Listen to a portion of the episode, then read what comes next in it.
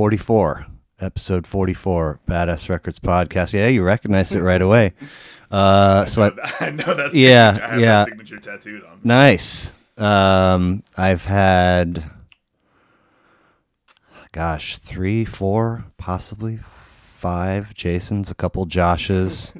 uh, I've had a couple family members. I've had one husband and wife. Uh, but n- this is the first father son uh, duo uh, to join me. So we're doing episode 44 Badass Records podcast. Sammy, Sammy San or Sami, as, your dad says, dad Sanchez. me, yeah. Uh, thanks for being here, man. Thanks for having me. Happy What to be here. what uh, what's your w- weekend been looking like so far? Uh, pretty chill weekend. I just got a new job. Um, Oh. bartending uh, King G down at the Crossroads. Okay, Um, so yesterday was my first shift there.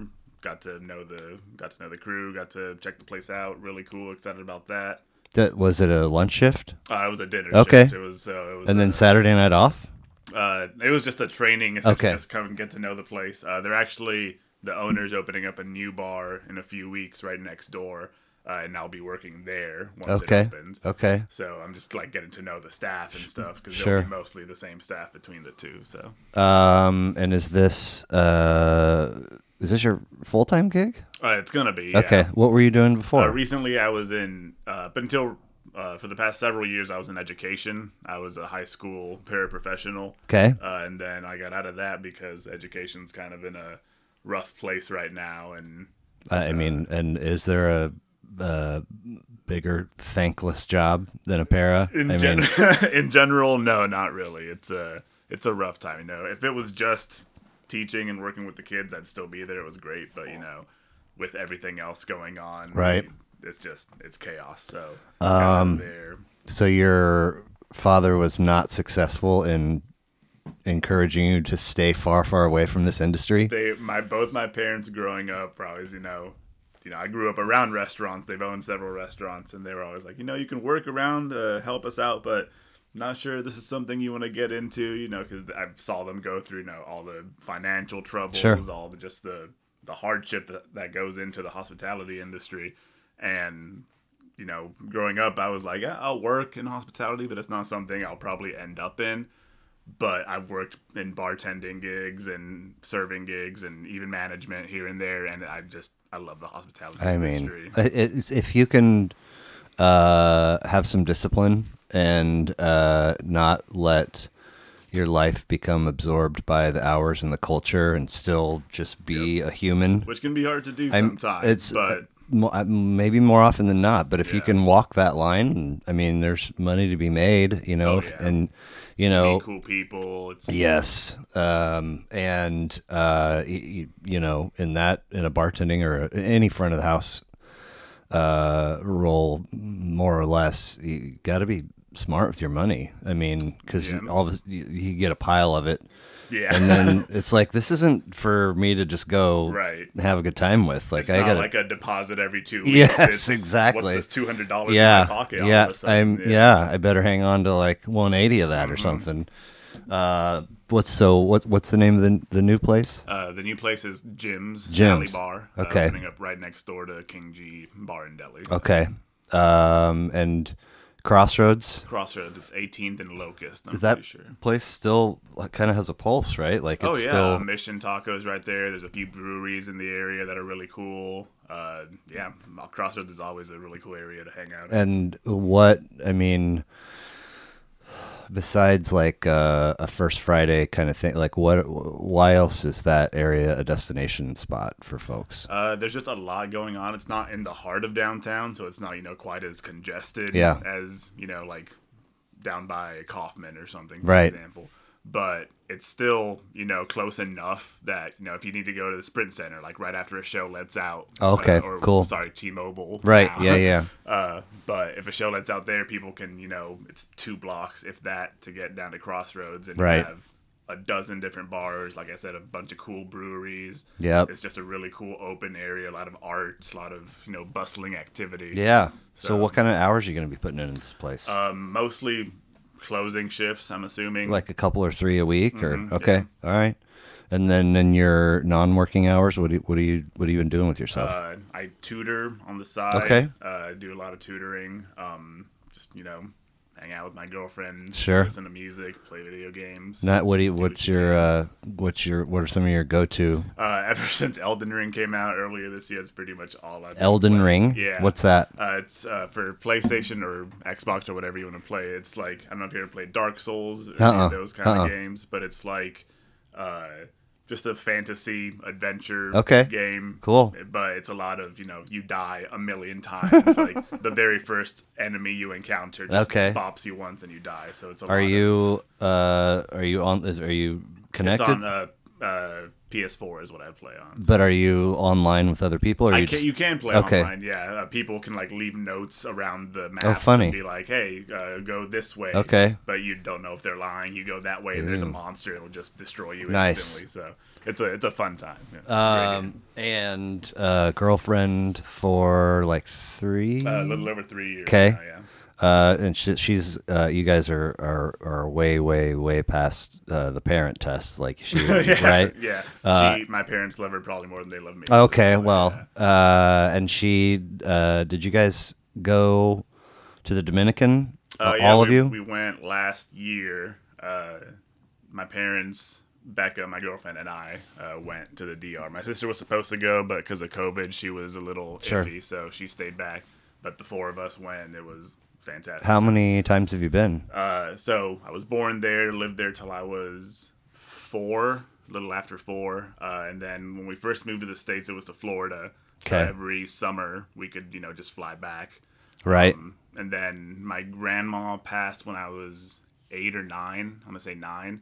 Uh, and then right after that, we moved to Kansas City. Okay. So I think after that, we only went back once, like maybe the year after. And then it had been over a decade since I'd been back. So, for this most recent trip so this last trip had been were you had stoked been a very long time. I was very excited. and did you guys uh, like go to one spot or did you move around a bit We so I was born in the capital, and growing up in the DR, I mostly stayed in the capital. Uh, we would visit, you know, a few other towns, but my knowledge of the country was fairly limited. So my parents decided to just give us like a countrywide road trip On this past- year, okay, yeah. okay. So we visited, you know, we landed in the capital, stayed there for like a day or two, and then just rented a car and went like all the way around the country, pretty much up up to the north coast, went down the side, back around. It Wow. was- it was great. It's a fairly small country. Sure. still took us like almost two weeks, but it was. It was I a mean, great time. and that's uh, I mean, that's a chunk of time in a vehicle with Oh, yeah. other people. Oh, yeah. I mean, you can be uh, then we would stay at you know Airbnbs or little inns wherever we could find. Uh, we stayed. You know, my grandparents at the time lived in a town called Samana, so whenever we were there, we stayed with them. okay. We stayed at a resort for almost a week. Just at the end of the road trip, you know, we made it through all this. Let's just relax the last few days, and That's what I'm talking about. I mean. I want to see the stuff and learn the things too, and And but then- kicking it is Yeah, and it was uh, not all inclusive, but mostly inclusive. 'Kay. So you know, just swim up to the bar, get me a daiquiri. Here you go on the Mm. I house. mean, it was I think so. We, uh, I don't know if we dipped below 30 today, but it got chilly for the. I mean, probably official. the first time. Yeah, yeah, coats and hats and stuff, and it's like you say swim at bar. I'm like, whoa, that sounds suddenly very Right. appealing. Oh yeah, it was real nice. So born, I mean, what if you? I mean, a one-line summer. Like, what's the what's the feel of being there? I mean, is everything relatively chill and enjoyable? It's very. Oh, I'll say if you're in the capital, it's very busy. Okay. Like the capital is just you know a world capital. It's a lot of people moving around. It's a very busy area. Um, unfortunately, you know, a lot of crime, a lot of poverty. Okay. That's just how it is. Uh, but once you get out to you know the countryside, the more rural areas, it's you know gorgeous. Everyone's super friendly. Everyone's more than willing to help you out. nice. It's just ev- everything's cheap. You know, the food is really cheap. Everything's you know not Beans much is rice, yeah, imported yeah. Uh, uh, food wise. So all the food is super cheap. Everything's everything's Cool. amazing. Yep. Um, so uh, your dad and I talked a bunch about uh, Costa Rica before, uh, over you know like a year or something like that, and then they went uh, and um, we had gone in fe- oh gosh, set 17 or 8, I can't remember, but uh, we went so we honeymooned there. We went to Quepos and stayed there. And then uh, a few years ago, we went to uh, Tamarindo, which is where I think your That's where folks. we went. Yeah. okay, oh, you you were on that trip too. So I think they went by themselves again like a year ago, or maybe even earlier this year. But uh, about three or actually it was more like four or five years ago, we went. Uh, my parents, my sister, and I went to Okay. Marindo. Nice. We stayed in the little villa right by the beach. Yep. It was we were there for like a week or so. It was. So before then, I'd only ever been to the Dominican Republic Okay. in the U.S. So that was the Oh, first wow. time Yeah. visiting another country. Right. It was, I mean, knowing Spanish helped a lot. Yeah. So There- there's so that was nice. a lot of English speaking but there was there. a lot of yeah. It But, was uh, very easy to get around. this this trip to Tamarindo, I mean, like just really fantastic being there, and nothing too noteworthy coming or going. But for the trip to Quepos, we flew into San Jose, and then uh, everybody, pilot included, walked out, you know, to this kind of like dirt road and got in the plane from the back. right. yeah. um, and uh, the, you know, pilots last on, and I mean they you, they kind of like brush up against you when they're walking to the, and and then my knees were up against the back of the pilot's seat. pretty much, I yeah. mean, like n- touching the back of the pilot, like right there, Right. and this little plane just. And I was just like, "Holy shit!" I didn't know that was how this was going to work, but um, and there was a, there was another honeymooning couple behind us, and uh, sh- she immediately was. I, I, she may have even been slightly teary eyed before they started the engines, but it's you know, and then forty five minute just kind of flight, and the whole time she was just beside herself, which I felt for her because I'm typically terrified as well. But uh, anyway, um, uh, we, I guess maybe. I can't remember if it was coming or going, but we were in San Jose for a good minute and took took a taxi. Um, and as soon as we like approached, you know, like leaving a hotel parking lot or whatever, approaching traffic, I was like, "Oh my god, this looks crazy," and we're gonna go right into it. Yep. And then we got into it, and I was like, "Oh, I so the smaller the thing that you're in or on, Easier to the, maneuver. the, the less uh, right away you have." So like. A, Also- a person on a bike or a pedestrian, yeah, like they're not going to let you through, so you kind of just have to uh, force your. also they're not going to like they'll hit you if you're just Yep. in the way or come dang close. So that was that was for me that was way worse than the little plane ride. just oh god. Yep. But um, so your sister's younger or older? She's four years younger than me. Four years younger. So she was born here then. Uh, she was born in the DR. Okay. She was only three weeks old. That's right. That's right. That's States, right. yeah. Okay. And how long has she been in Chicago? Uh, she moved there. I want to say last year, maybe. Yeah, I think it was last year. Okay. So about a year, maybe a little over a year now. Cool. Um, Two years now. I should know the answer to this question, uh, seeing as how your dad was here for episode 30. But uh, tell me, if you would, your memories of their music playing or not music playing in the in the house. Uh, growing so a lot of Spanish music. 'Kay. Obviously, a lot of Yeah. merengue, bachata. Yes, yeah. Um, all that good stuff. Uh, but also, uh, my mom was obsessed with George Michael. and, Really? uh, Duran Duran. Okay. Her her big heart her heart throbs Sure. were uh, George Michael and uh, Simon Le Bon from Duran Duran. Yeah, yeah. So uh, listen to a lot of you know new wave stuff Uh-huh, uh-huh. up, a lot of Tears for Fears, a lot of that sort of stuff. And my dad was really into you know the Police, Yep. Queen, more like the heavier Okay. Aerosmith, that kind of Sure. stuff. Uh, so a lot of that Okay. as well. Uh, and it was really funny because uh, growing up, we also had relatives that would come stay with us Uh huh. uh, since we were, you know, we moved to Kansas City first. So if there was, for example, my uncle would trying to move to the U.S. from Puerto Rico, he would come stay with us for a few months till he got like That his sounds kind of fun. and then he would, you know, we still obviously talk to him, Right, But, you know, he lived right, with us for yeah. a few years. And then a few years later, another uncle would live with us, and so I got a lot of experience from them. My first, uh, my uncle Luigi, who lived with us, uh, he got me into like Metallica. Oh, wow. And Korn. Okay. that, you know that kind of like the heavier stuff. Yeah. My uncle Louis got me into like Tool. And Oh, wow. Inch Nails, and so just a very diverse uh, assortment. Are these uh, up. both d- dad's brothers or So my uncle Louis, I call him my uncle. He's uh, like a third or fourth cousin. Okay. I think he's like my grandma's nephew, some relation, but Sure. he's like my mom's cousin somewhere there. Grew up together, so he started live. He lived with us for a while, and then my uncle Louis, who lived with us later, is my mom's brother. Okay. So, all on their side. Very nice. side. Um, I uh, so I've I've got this uh, like streak, uh, intentional streak of three dogs. I've had had an, a dog die, uh, whatever, like twelve years ago, but he was around for fourteen years, and then the two upstairs, they're all named after pianists. Okay. Um, and so when we were gonna get this puppy, I explained to the kids that that is the way that it's gonna go, and they were not thrilled at all. but I did give them a list of like 28, 30, somewhere in there, last names of pianists, and they ended up choosing Ellington uh, because I was like, you could call her Ellie, and they're like, Easy, sold. Uh, but one of them was um, Lamarr with two R's, and I hope I get this right. Um, I think it's the Delvon Lamarr Trio, and I think that he it's it's a jazz band, and I think he's on the keys.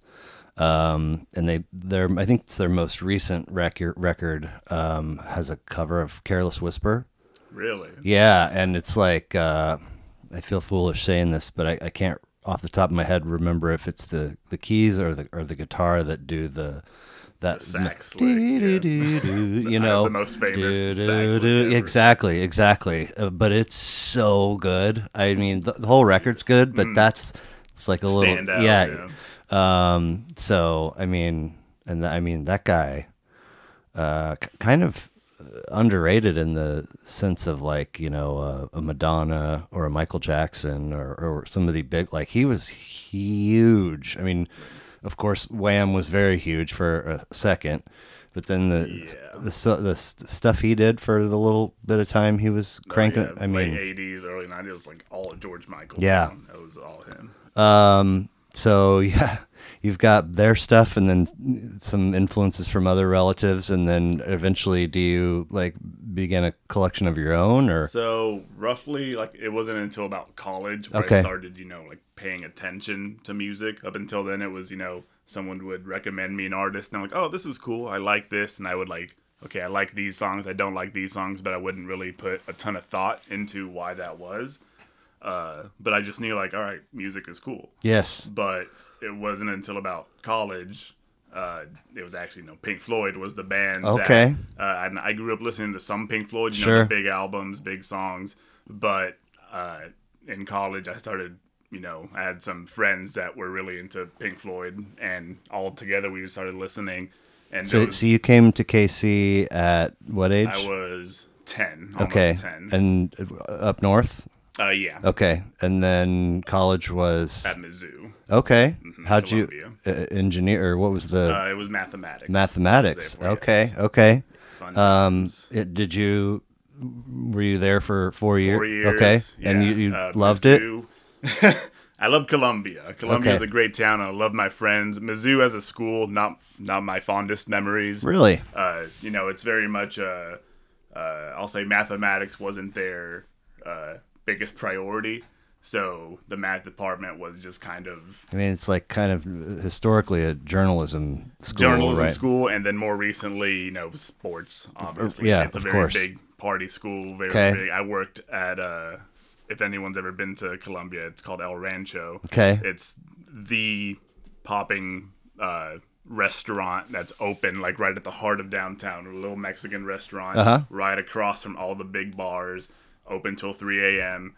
So it was where all the drunk people would go. Sure. So I would see people, you know, the line would go out the door and down the corner. Dang. And it was every single night.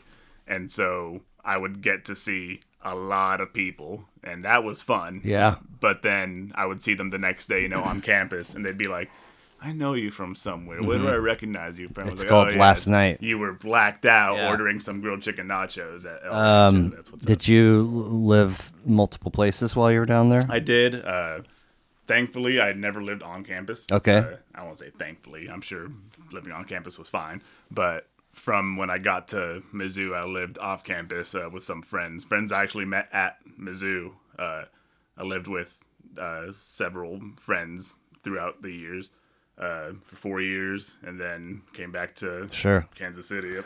So I'm on the. I mean, fascinating to me that you uh, said that love Columbia, not so super fond of Mizzou. I'm on the. Um, I, f- kind of freshly out of like a on and offish three year relationship with a gal from St. Louis. So across that span has been, you know, occasionally visits there, sometimes me solo, sometimes with the kids, and and she, she's she came up a bunch, and sometimes with her daughter. Uh, but probably our most frequent deal was Saturday night in Columbia.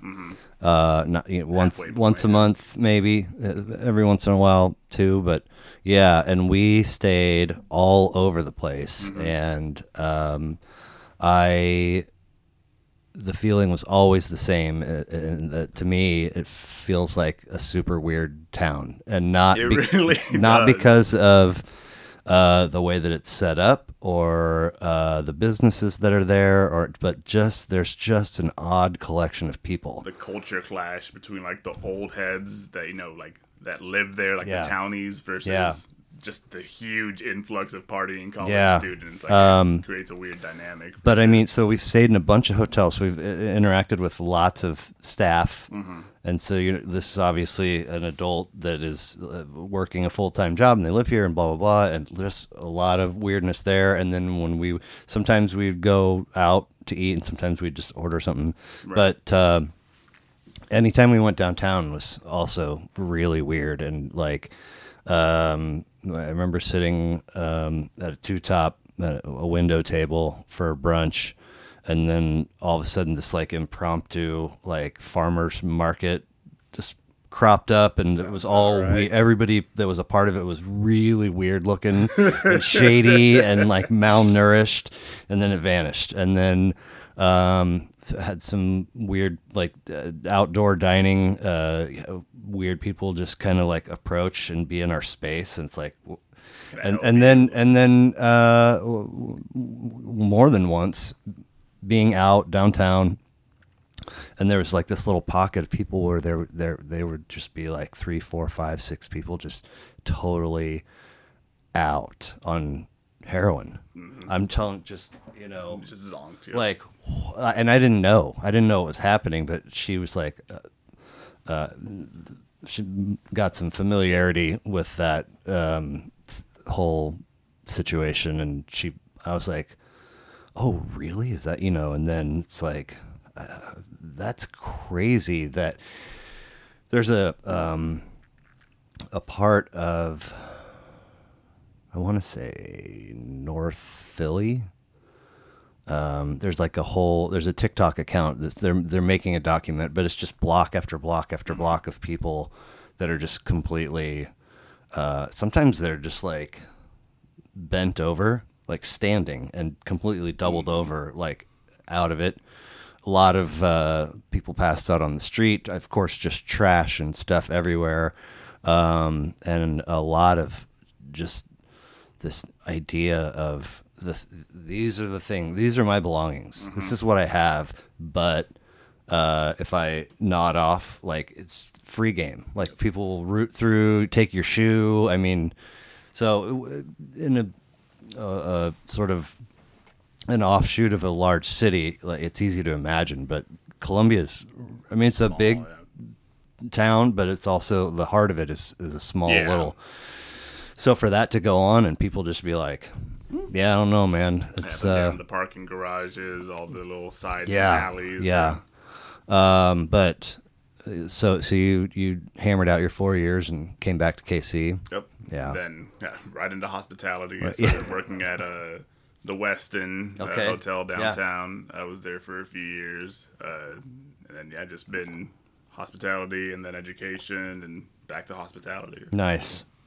Um, well, I think I told you uh, when you sent me your list, I was I was not only really excited, but I, I felt almost like um, a, like almost a tear came into my eye. Um, so, um, 1976, uh, Tom Waits, Small Change. Um, the vinyl on the desk behind you is a brand new acquisition for me. Uh, the cassettes um, are, are are ones that I acquired in you know college and beyond, and it's like I had a pocket where I dug in and was like, I'm getting it, I'm getting it, and then I, for whatever reason I redirected or, or went Right. somewhere else, and I I really don't. Um, well, I don't have a, a cassette player set up any anywhere right at the moment, but Hard I really I really haven't ever uh, dug back in. But I was really really excited to see his name um, because he has always been so fascinating. Um, and curious, and you know, there's the element of me that's like, uh, I would like to live my life the way that he. You know, I just, agree. I just Like- Mm-hmm. do what I want, and that turns out I'm gonna, i've got a little success along the way too. Um, so, you know, somebody really wanted me to get into Frank's Wild Years, and I, I don't know if I gave it a qualified uh, listen. Uh, to me, three three listens through a record gives you uh, validity in saying, it, yeah. you know, like you can say some. Um, and I think I personally wanted to be into Swordfishtrombones, um, but it never could really click. But but Rain Dogs and Heart of Saturday Night and Small Change were three that, for whatever reason, it just worked. With And. I forgot how many songs on Small Change that I really love. Yep. And I really just felt myself uh, like I'd done a disservice to myself. Like I, it's like I got to get back in there. I've been missing out. I mean, because there's a lot more than that. oh yeah, he's a prolific artist. Um, in fact, uh, eight. He's got eight. This is his fourth of 18 Mm-hmm. records. So I mean, lot lot of work to be done. Um, but where did you cross paths with him and his stuff? uh, it was actually really funny. Before I ever listened to his music, uh, he was he acts occasionally. You know, he appears in Right, right. small roles here and there. Uh, he was in he had a small role in a movie called Seven Psychopaths. Okay. came out a little over ten years ago, I think. Uh, Colin Farrell, Sam Rockwell. Oh, Woody really? Harrelson. Really Okay. great movie. Love that movie. Sorry, what is it again? It's called Seven Psychopaths. Okay. Really into Christopher Walken's. Oh, great God. movie. Uh, but Tom Waits plays a small role in it, and he just plays, you know, super eccentric, weird guy that came to find out later that's just Tom Waits. He was pretty much playing himself. I, I think it's probably not the only time that he has Oh, yeah. appeared as himself Exactly. in a thing. Uh, and I was just like, who the hell is this guy? And I looked him up, and uh, I think the first song I heard might have been like The Piano Has Been Drinking. Uh, or Step Right Up. You know, one of those like really quirky songs that you're just like, what the hell am I listening to right now? But at the same time, you're like, I can't stop listening. Yes. amazing. And then from there, just have been absolutely in love with him. Would say he's For oh, for ten years. Oh yeah. Okay. Easily one of my. I'd say he's probably as far as the pure songwriter, probably my favorite. I mean, so do you? I've never had somebody to like be, you know, a co-fan with. Like, Mm-hmm. I mean, do you do you have people in your life that are, are like big Tom Waits fans? Uh, my girlfriend, you know, by proxy, Right, just right. because of how much she's listened to with Right. me playing him. Uh, and you know, I send like a friend here and there. I'll be like, "Hey, check out this song," Mm-hmm, and more often than not, it's why does he sound like he's got gravel in his throat or something like that? But uh, it's yeah, called whiskey and cigarettes. Exactly. It's not a not a very uh, typical sound No. that people, you know, you just throw on the radio and oh, that's Tom Waits. Yeah. It's very much just uh, an accustomed sound you have to get used to. Well, Uh, so the thing that's always been, I think, so appealing to me is that uh, I dig, I dig his sound, his approach, Mm-hmm. everything. But the fact that somebody, uh, an executive at a record label, was like, "We'll, we'll pony up for you to go record that," Right. and then people bought it. Oh yeah. Well, and it's like kind of like uh, refreshing. Like, oh, we there is reason to have faith in the yeah. music audience of the world. And and- it's a testament to his songwriting that you know he can make these weird like that voice and these weird lyrics and these weird sounds come together and people are like, okay, yeah, I, I get it, I can dig it, Tom Waits. It's Yeah. fine." Um, and so, in, in thinking a lot about him the last week or so, um, I've never really had an answer to the, um, you know, if you could have a day with a celebrity, alive or dead, who would it be?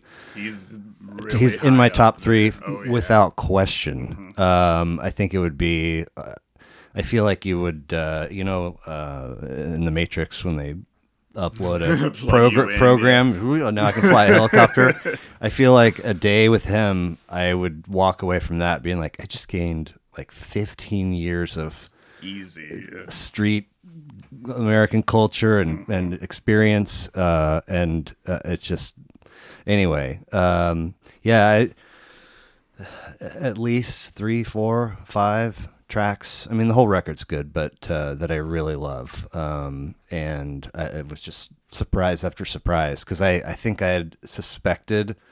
That there was like two here on this record and two here on this record. But to that I- find them all together. Yes, and I was yeah. like, God, this is a fantastic album. Um, have you ever read any Bukowski? I have Okay. uh, not you know a ton. Sure. Uh, I've always been really interested in the beat, the beatniks, and all that. Uh, Same. And he's very much like a musical beatnik. Yes. essentially. He Yeah. wrote about all the same type of you know that seedy underground Yep. kind of Yep. people you know hanging out late at night doing drugs, Yeah. doing God knows what, uh, but still in just like a really romantic almost way. Yes. like not glorifying it, but not you know denouncing it either. It's Right. like hey, they're just doing their thing. Don't worry Yeah, about it. You I do know. you, they do them. It, it is what it is. Uh, one of the lines I read uh, said it's like uh, lyrics like Bukowski and vocals like Louis Armstrong, and I was like, really it, that's yeah. a perfect little marriage, and also uh, two people that I'm very interested in, and you know, yeah. yeah. Um, I mean, uh, who calls their band the Nocturnal Emissions? I mean, it's uh, th- that guy. I think that's right there, uh, yeah. that's about it. Um, and also uh, for this. Uh, I'm not so, so sure uh, how many producers he's used over the years, but for this one, it was Bones Howe, and I was like, if you if you have a dude named Bones Howe It's- producing your you record, know exactly how it's gonna sound. uh, for some reason, um, one passage from, I mean, there's so many great lyrics in this on this record, Every single song. but the one that stuck out, um, and it's just random, is from the one that got away, and it's uh, he's got a snakeskin sports shirt, and he looks like Vincent Price with a little piece of chicken, and he's carving off a slice. what are you talking about? you paint such a vivid picture over such like the tiny Yeah. little mundane details. Yeah, and I can't uh, I can't hear the words Vincent and Price together without kind of hearing a little bit of the th- thriller, right? Mm-hmm. Yeah. Uh, so it's like take me back to context, yeah yeah. to 1983 and a piece of chicken. and, okay, man. Uh, another line was uh, cast of characters that appear, you know, I, I suppose lyrically uh, in this record are hookers, strippers, and small time losers that are all night owls and drunks, people lost in a cold urban world. And I was like, bingo. To a T. Yeah. Just nails every single one of his lyrical. Um, so how many of um, the others, other 17, I guess, do you I'm pretty sure I've at some point listened to all of them. Really? Uh, there's obviously some I listen to more than Yes, others. of course. Uh, this one, Small Change, is definitely my favorite, I'd say. But Mule Variations, Rain Dogs, uh, I'd say those those are like the big three for me. Mule? Mule Variations, yeah, it's one of his '90s albums. Um, Uh, did I see? When was his last one put out? Do you remember? uh, I think it was Bad as Me, and that was, if not like very early 2010s or late. I was gonna say 2000s. 09 Yeah, somewhere. It's been a, been a while. Uh, but you know he's he's in his seventies. He can very easily never put out another album. Oh, for sure. have a perfect legacy. For But, sure. But to, you know, if it was 2010 or somewhere around there, uh, you know, uh, the early seven, I mean, that's a 40 year run. Like, Yep. well done, sir. I mean, And just to cover, so this album, Small Change. So you said it was his fourth. Up until then, all his albums had been pretty much you know that like barfly kind of jazzy, loungy type of music. But it was like starting with Small Change that he started incorporating a lot of like weirdness into his songs. Like it's almost like cinema or exactly like a burlesque show, Yeah. like a carnival Yes. almost. Uh, there's a song on there called uh, "Pasties in the G String." Yes. which is the entire song is just a drum and him Yeah. singing about you know some seedy strip show that he's going to Yeah. and you know that's very much not a loungy bar song No. but you know it kind of paved the way for a, an album like rain dogs 10 years on that was just bustling to the brim with you know horns and weird like cacophony like Yeah. junkyard sound Yeah. and it's just seeing that evolution has just been incredible. And Small Change, I think, is the album where like you start seeing that like coming to you. Okay, he's great lyricist. Yep. he's got the barfly down. But He's found album, himself. he's like, all right, Yeah. I can like spread my wings, see what else I'm capable Yeah. of, and he Yes. nails it. I feel like uh, a, a lot of the feeling of a lot of the tracks on this record are um, as if um, he's at the piano, he's in front of the mic, and he's looking out at this bar full of interesting folks and there's a lot going on and he's describing everything that he sees so if you're not in there you can kind of picture everything except for there's like this small pocket of weirdness going on behind him that he's not telling you about yeah. and you're you kind of want to you mention that? a Y- little yeah, bit? yeah. I want know What what is that? about. Yeah. Uh, which I think uh, m- maybe a little bit intentional, but I mean, it just uh, I don't think in my lifetime anyway I'll, ever come across uh, a story storyteller with a unique approach uh, like that, and it's just really good stuff.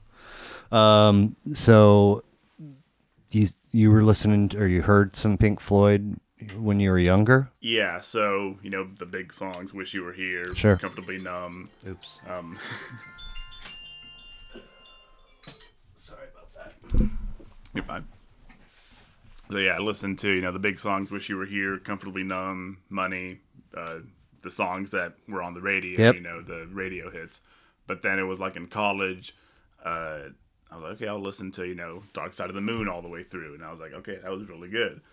And then the next one I listened to was "Animals." Okay. And "Animals." You know, Dark Side of the Moon was great, and I've listened to it, you know, a million times at this point Of course. but like the first time I listened to Animals, I it's like I can almost it's like like you said the Matrix is like you came online you're like so this is what music can like do and like that was like the first time that I was like okay there's like intention here Like, Yes. people like had a had a sound in mind and they worked hard to perfect that sound Yeah. and that's what this is Well, I um, I think you know, kind of, kind of being in the uh, oldies for a good while. AM is what my mom's car, and then eh, middle school, I'm listening to a lot of classic rock on the radio, and uh, from there, I'm building a, my own collection. I think my first heavy, heavy pit stop was Led Zeppelin, and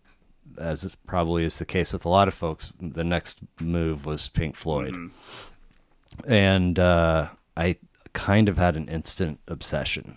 yep Um, so it's like I get the wall, get Dark Side, get Wish You Were Here, and then I was like, all right, I gotta, I gotta have the whole thing. So I went back to uh, Piper at the Gates of Dawn, Fantastic and album. Saucerful of Secrets. that er, those early Sid years were very much unlike what they would like come to be known for Uh, later uh, on. polar opposites to me, uh, and also just not my cup of tea.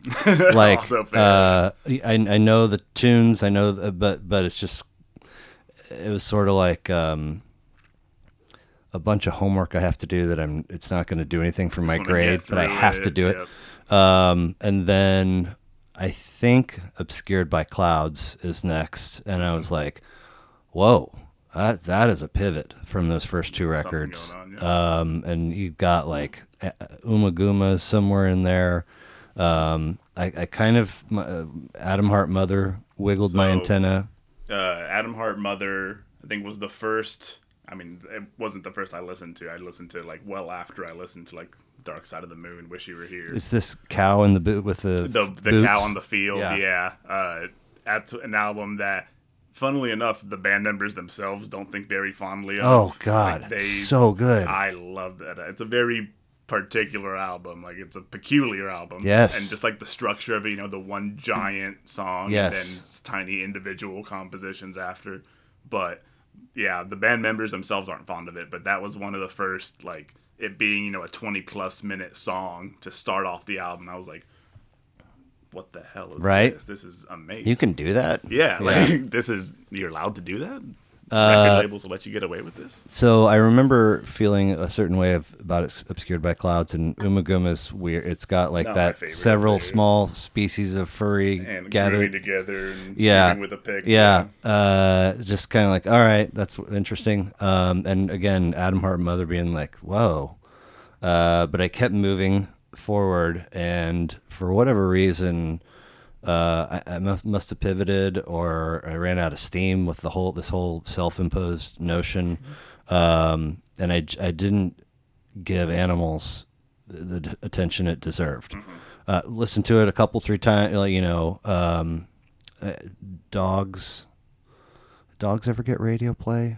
Maybe occasionally. Maybe uh, maybe like an edit. Yeah, it's a or- 17 minute song. I'd be surprised. Right. If, um, there's um, so so it's kind of like and, and then I, I at that at that time like momentary lapse was pretty hot like learning to fly and um, there there's a, another tune on that one that has dogs dogs of war Dogs of War is on there. um, and then it's like uh, um, so, no uh, what was the double live that came out the Pulse. No, Or, it uh, was Delicate Sound delicate sound, delicate sound of thunder. Like that, uh, you know, I kind of stayed with that for because Mm-hmm. I felt like qualified. Like this is current, modern, you know, uh, Like, I can- recent, I can and I got. I've got all the back albums that I need. Um, and then you know, um, I was I had a a, a, a little bit of uh, rap and hip hop, and then by senior year and and going off to school, that's kind of when I went down the jam band path and really never looked back. um, but I had this one evening in particular uh, at college where um, I I was hanging out with this girl. So I, I went to Pittsburgh State for a year, and it was a weird year for sure. I went because uh, my junior and senior year of high school uh, was full of partying, and it's like everybody's going to KU, and I was like, if you go there, like it might not end well. So you should, you know. Um, taster. Yeah, so I, I I ended up down at Pittsburgh State. I have some friends, but I was coming back a lot and going to parties here or up in Lawrence anyway. Um, but when I was down in Pittsburgh, I was um, for a little while. I was hanging out with this girl who was from Fort Leonard Wood, Missouri, and she was um, a military kid. Like they'd moved a ton, and for whatever reason, we connected and we uh, very much enjoyed uh, smoking pot and doing acid together.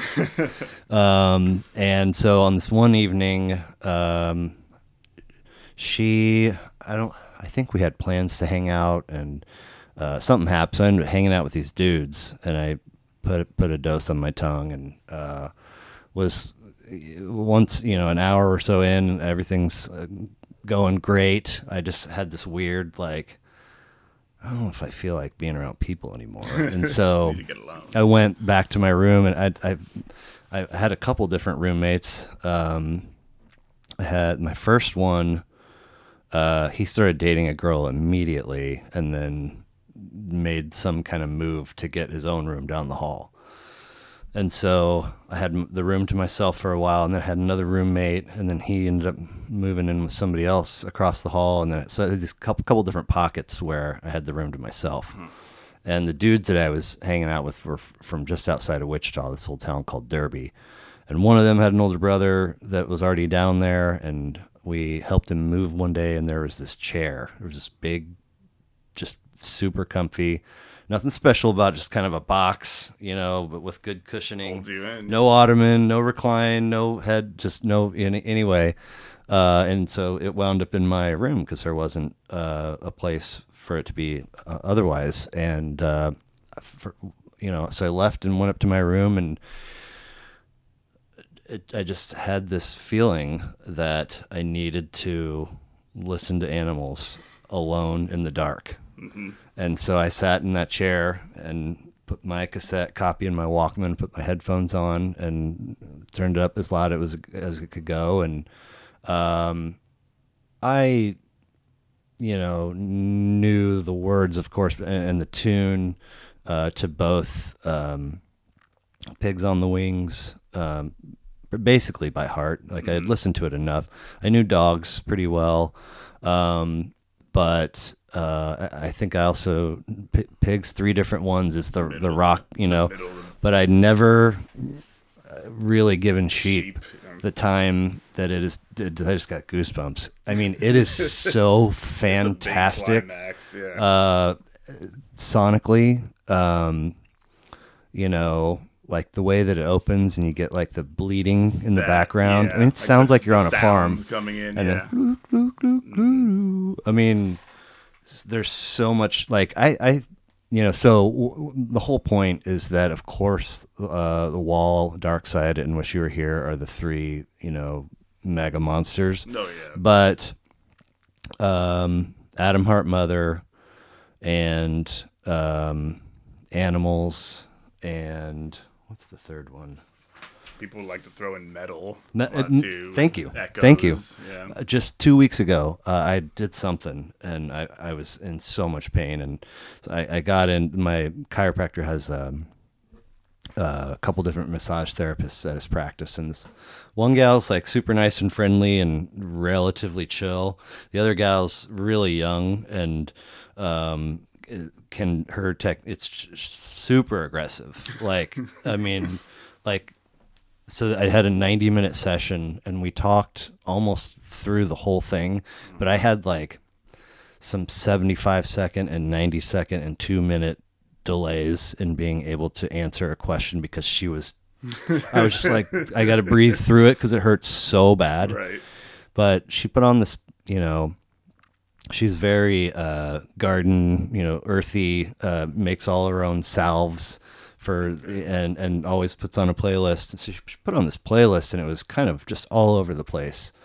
Um and about 45 minutes or maybe even an hour into the massage, I heard that super high pitch ping. ping and I go like immediately I go, is that what I think it is? And she was like, it's like how could you know what the and uh, she's like what do you think it is and i was like i mean it sounds like echoes from you know and she was like yeah that's what it is and i was like this record like kind of changed my life i mean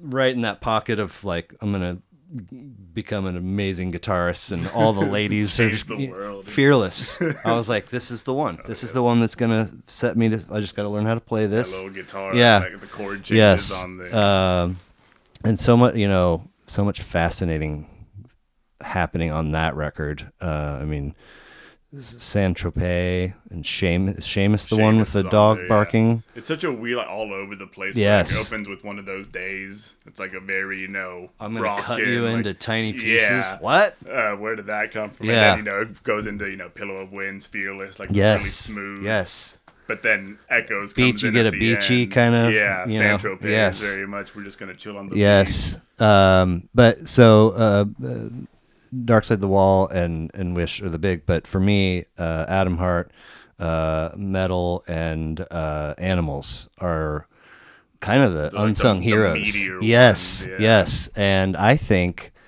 um, that Animals is maybe where we get the best drumming Nick Mason Oh yeah, very understated drummer throughout his whole career. Right. I mean, he never had to be much of a like showy guy when you have you know Richard Wright and David Gilmour in your band, but yeah, Animals is definitely where they were like, all right, Nick, you've been you've been holding back long enough. You Well, I th- you know, and it's not even you know like a showcase. It's just, just the like timing and the t- the touch. very like loud, like it's. I a little bit, also- like, aggressive. I also yeah. think that this is maybe some of uh, Roger Waters' finest bass playing. Oh, yeah. Um, and it's a little. Uh, I'm kidding, but it's it's a little hard for me to say that because I'm very not a Waters guy. Are- Fair, have yeah. you I, spent I'm, any time I reading? listen to his solo stuff. It's not nearly you know as impactful for me as uh, Pink Floyd was, but I did see him live a few years ago. Same. Uh, the Us and Them tour. Okay. And you know, to this day, the greatest concert I've ever. Okay. It was Okay. I was expecting to be all right. He'll mostly play his solo stuff, but you know, like the first half of the show, a lot of songs, a lot of his solo stuff. Is a lot it T-Mobile? Floyd. It was at T-Mobile. like yeah. four or five years Uh, ago. about five years ago. I was there. Years ago, yeah. Uh, not a cheap ticket, It wasn't. No. I mean- uh, but and that's where we first got like the real like Trump. You're a ben, tre- That's the eres un thing, pendejo, and a lot of poli- like oh shit. when the second hat, like after the intermission, like that big wall Yes. comes down, and it's like the they project like the factory from Animals. I was like, oh god, it's happening.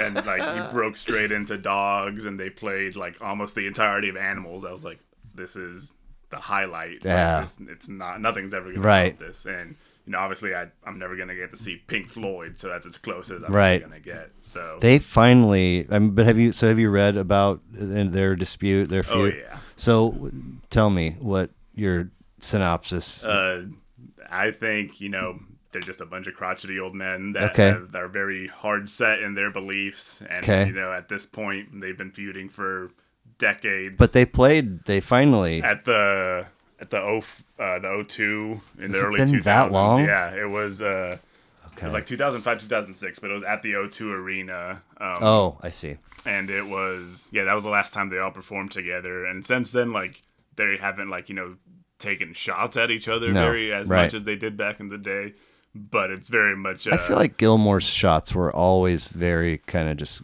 quiet. yeah his because after Gilmour married uh patty uh i can't remember her name but um she kind of did more of the well you know roger was the one Ah, that did this and this when is he still married to her? i think they are i don't want to And when did when do you think they got married? Uh, that was right around uh, momentary lapse of reason. Okay, okay. Reason Division Bell time because she was a heavy Division lyrical Bell. influence on Division Bell. Division Bell was the first time, uh, I, uh, if memory serves, uh, that he was direct.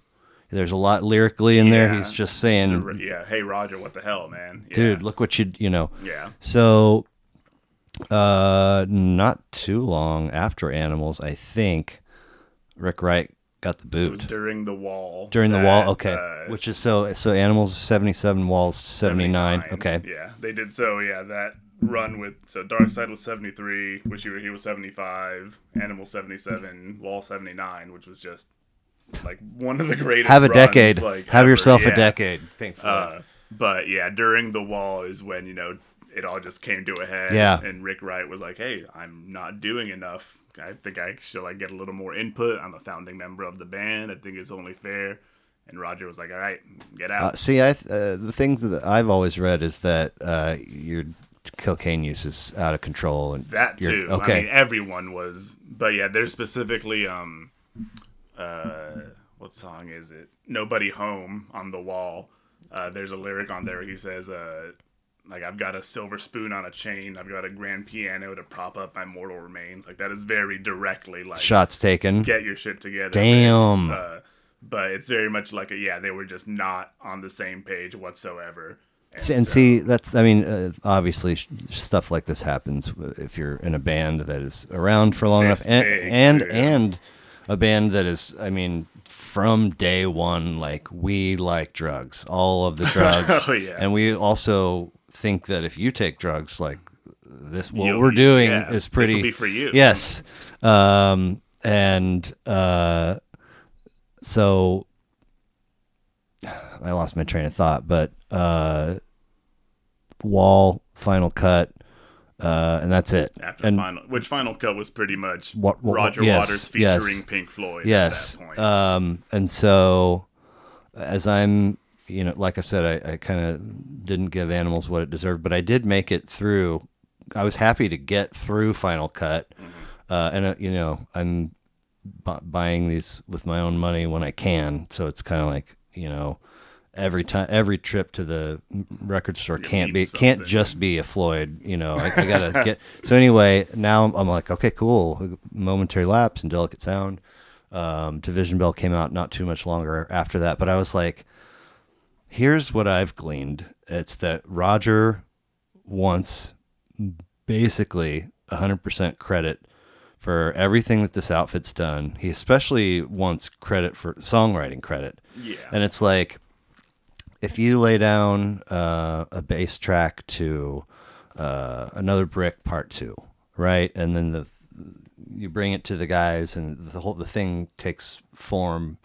It, that's just the bass line. I know that's part of that's a key part of the rhythm section, but none of this sounds the way that it does without Gilmour. And it's not like you're telling him, "Okay, here's what you're going to do." yeah. He's a he knows what he's doing. and yeah. by the way, his first two solo records are fantastic. I yeah. totally dug Well, those. face, yeah. Yes, and uh, self-titled was the first one. Well, I think yeah. um, And but even anyway, his recent, like he had a was it rattle that lock a few like Oh, I didn't- decade ago. okay. so that was a really good. He's just was it really? I love David Oh man, I gotta write that down. Um, so I could tell uh, that the final cut was, as you said, Roger Waters featuring Pink Floyd, or however. Um, and then it's like, so I think that was '83, and Momentary Lapse is '87 or '89, Mm-hmm. and it's like this is that's Pink Floyd. This sounds like the rest of the stuff Yeah, uh, and you're mad because you don't want them to use the name and you want all that the was a big thing. Yeah, he's like you can't use the Pink Floyd name anymore. or like you know all, all the way up to and including like a, a pig. Yeah. and, you know, and none of the thing the like the icon. hammer, none. Yeah, none of that. You can't use any of that. take a hike. I mean, you know, and uh, also right around the wall, maybe animal animals tour.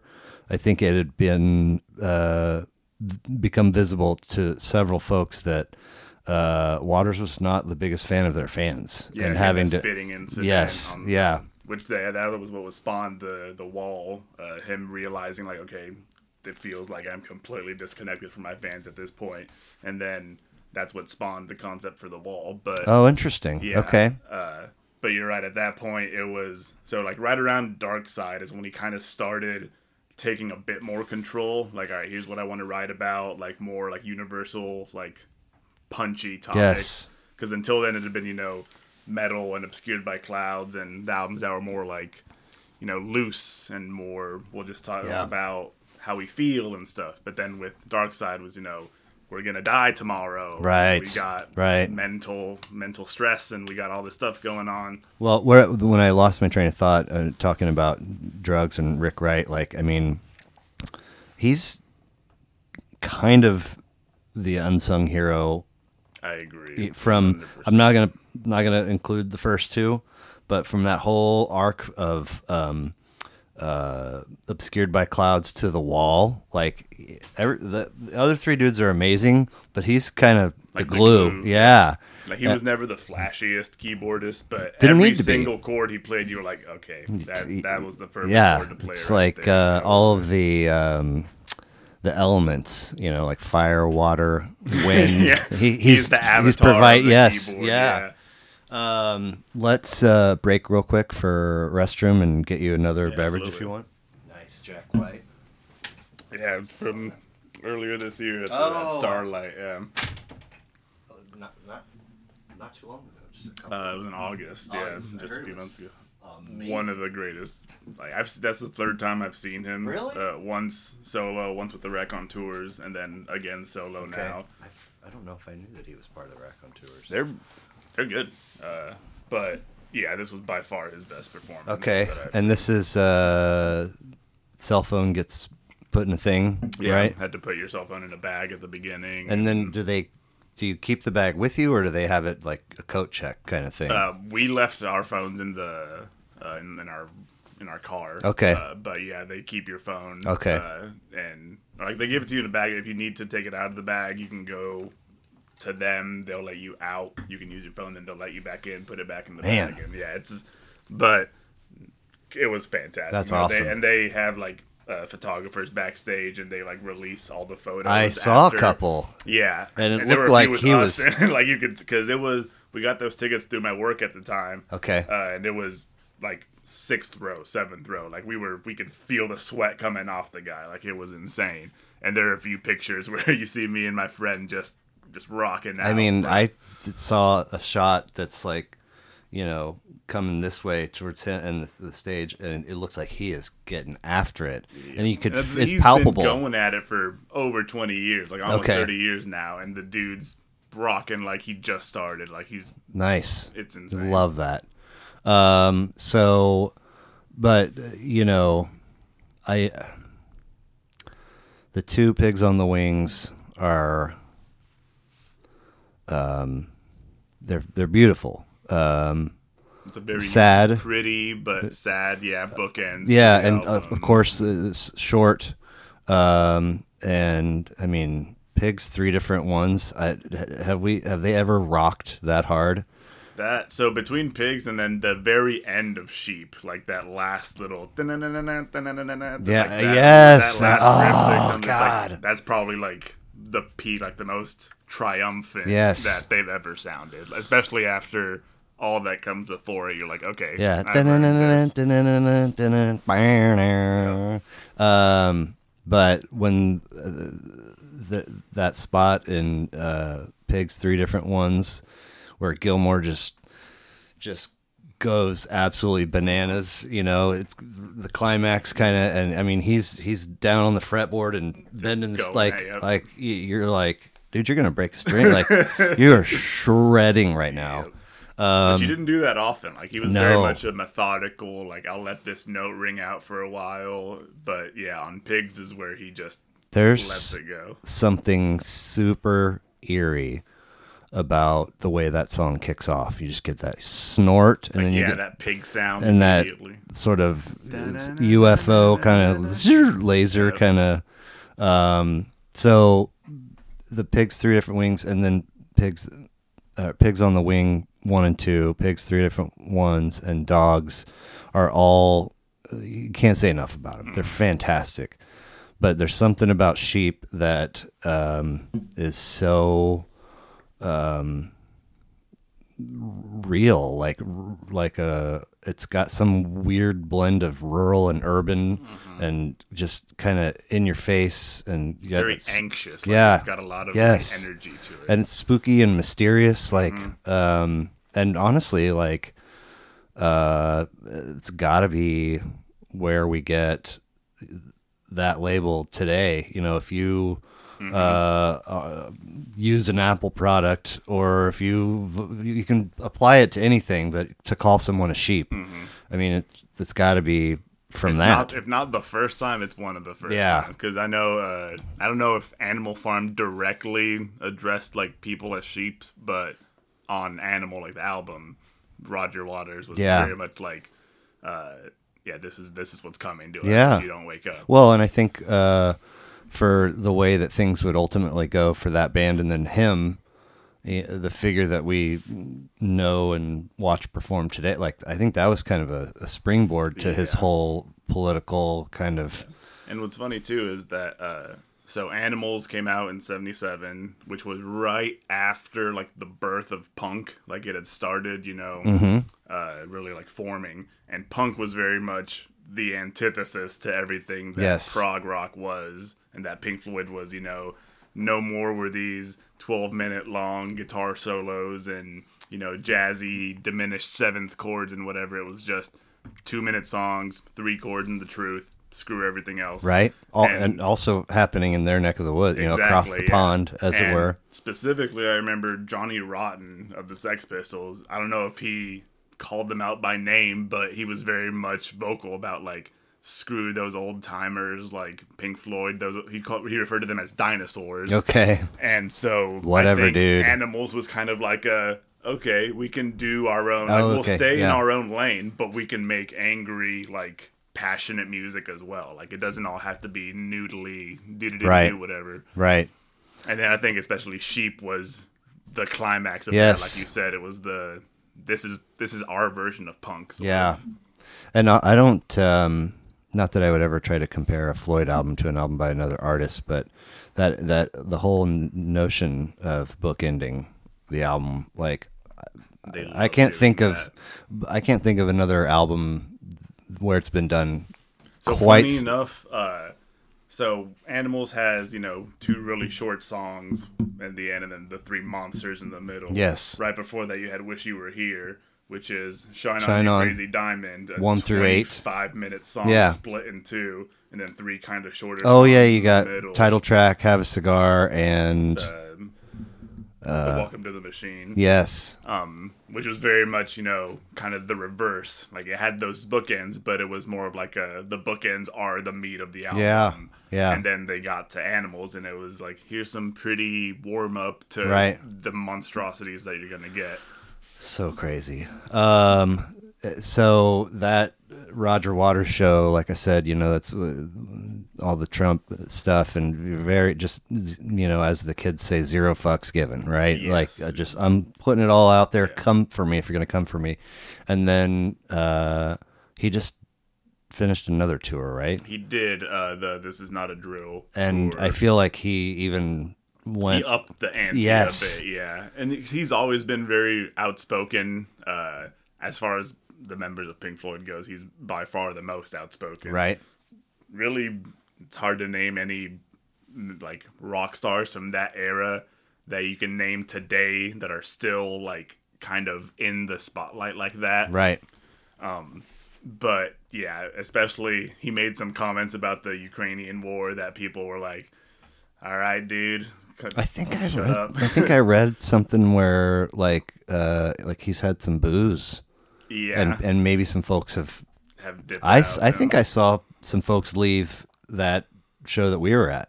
I, I mean i believe and- it. and- and I that was definitely before did. he was like saying this kind of stuff Yeah, but know? definitely, um, you know, uh, murmuring like with their partner or friend or who they're leave like, you know, uh, again, not a cheap ticket, um, and, And it's funny because it's like, oh, th- this is not what I expected. Like, have you ever listened to Pink Floyd? This Right. Is, this is very much his message, and it always has been. Yeah, and also, um, like, where have you been? Like, it's not a secret that Waters uh, feels the way he feels, and has no bones saying it. So, anyway, but I, I remember seeing something from this recent tour where it very clearly up and and just kind of being like, "Let- let's take it back down a notch. Especially because the other members, like Nick Mason and Rod and uh, David Gilmour, got together earlier this year with a Ukrainian artist and released like a charity single for Ukraine, uh, like raising money for their war efforts. And then you have Roger Waters, like the Stomp- other part of Pink Floyd, stomping his feet a little harder than the last time. Yeah. That's that feels like a very uh, uh, Gilmour Mason thing to do, like a philanthropic. Yeah. You know, um, and uh, Rick Wright's been gone for 15 years. Is it now. 15? Yeah, it's been a while. R.I.P. in peace to, to that guy. Um, but such a good record, man. I just uh, it's one of those things where you it's absolutely perfect the way that it is, but I wouldn't mind if it was a little bit longer too, because exactly, everything is so good. It's like you don't want it to Drag end. this on a little. I wouldn't mind at all. Yeah. Even there's a section in uh, Dogs, uh, which is probably, if not my favorite song ever, easily one of my favorite songs ever. There's a section in the middle, like after the big guitar solo, that's just like a big spacey, like synth. We get the barking? passage. Yeah. Uh, uh, when I saw that, when we saw that live, the whole time it was like this weird like stage show. Like the members like all put on like pig masks, and they were all like sitting at a table, and a butler came out and served them stuff. And the whole time I was like, "What the hell is happening?" Uh-huh. it feels like this part of the song feels like you could just throw anything like visual into it, and it'll just creep you the fuck out. Yeah, it's very much a, yes. like a. This is the part of the song that you're just like not sure what to do with yourself. Like, Uh-huh. Is where you think about, okay, like, Yeah. what's happening? There, uh, there will, uh, you know, um, before the lights went out, there was this big rectangular screen with imagery. I can't remember exactly what, but I, I sat down and was like, well, that looks expensive. And then the show starts, and it's uh, how many people are on stage with him? Like It five, was him, six. and then there was like yeah, two. There were like a few background singers, Yep, all yep. the instrumentalists. It was it was an expensive production. And then the and then the light, no expense spared for the light show. I was gonna say that big finale, like when the prism, like Yes. everything. Yeah, it was. you know, kind of, like okay, but but I mean, I don't even remember what it was, one hundred forty five dollars something. I, I remember feeling like, uh, yeah, this is all very expensive, but also still feels like you you've probably made enough money like yeah. over the years to like anyway. Um, so interesting though that uh, seventy six and seventy seven, yeah, for small small change in animals. Yeah, I didn't realize like when I was picking my my three, uh, I didn't realize till after I sent them like, oh, those are two very well, we, records. And we went bing bing and then we catapult Yeah. uh, a good long ways to 2010 with LCD sound system. Yep, this is happening. Um, and um, I I was talking about uh, this with um, another guest, and um, Phish is my all-time favorite. Uh, I, I saw him in August for the 78th, 79th, and 80th time. My kids are both named after them. I mean, my it just I could go on. Um, but this guest and I, who's also a Phish fan, both uh, shared that we didn't realize until we were talking that this phenomenon of like searching for the next greatest that that we're that, that for us is okay. Now this is the greatest band of all time, um, and he thinks he's he's Goose. He's really into Goose.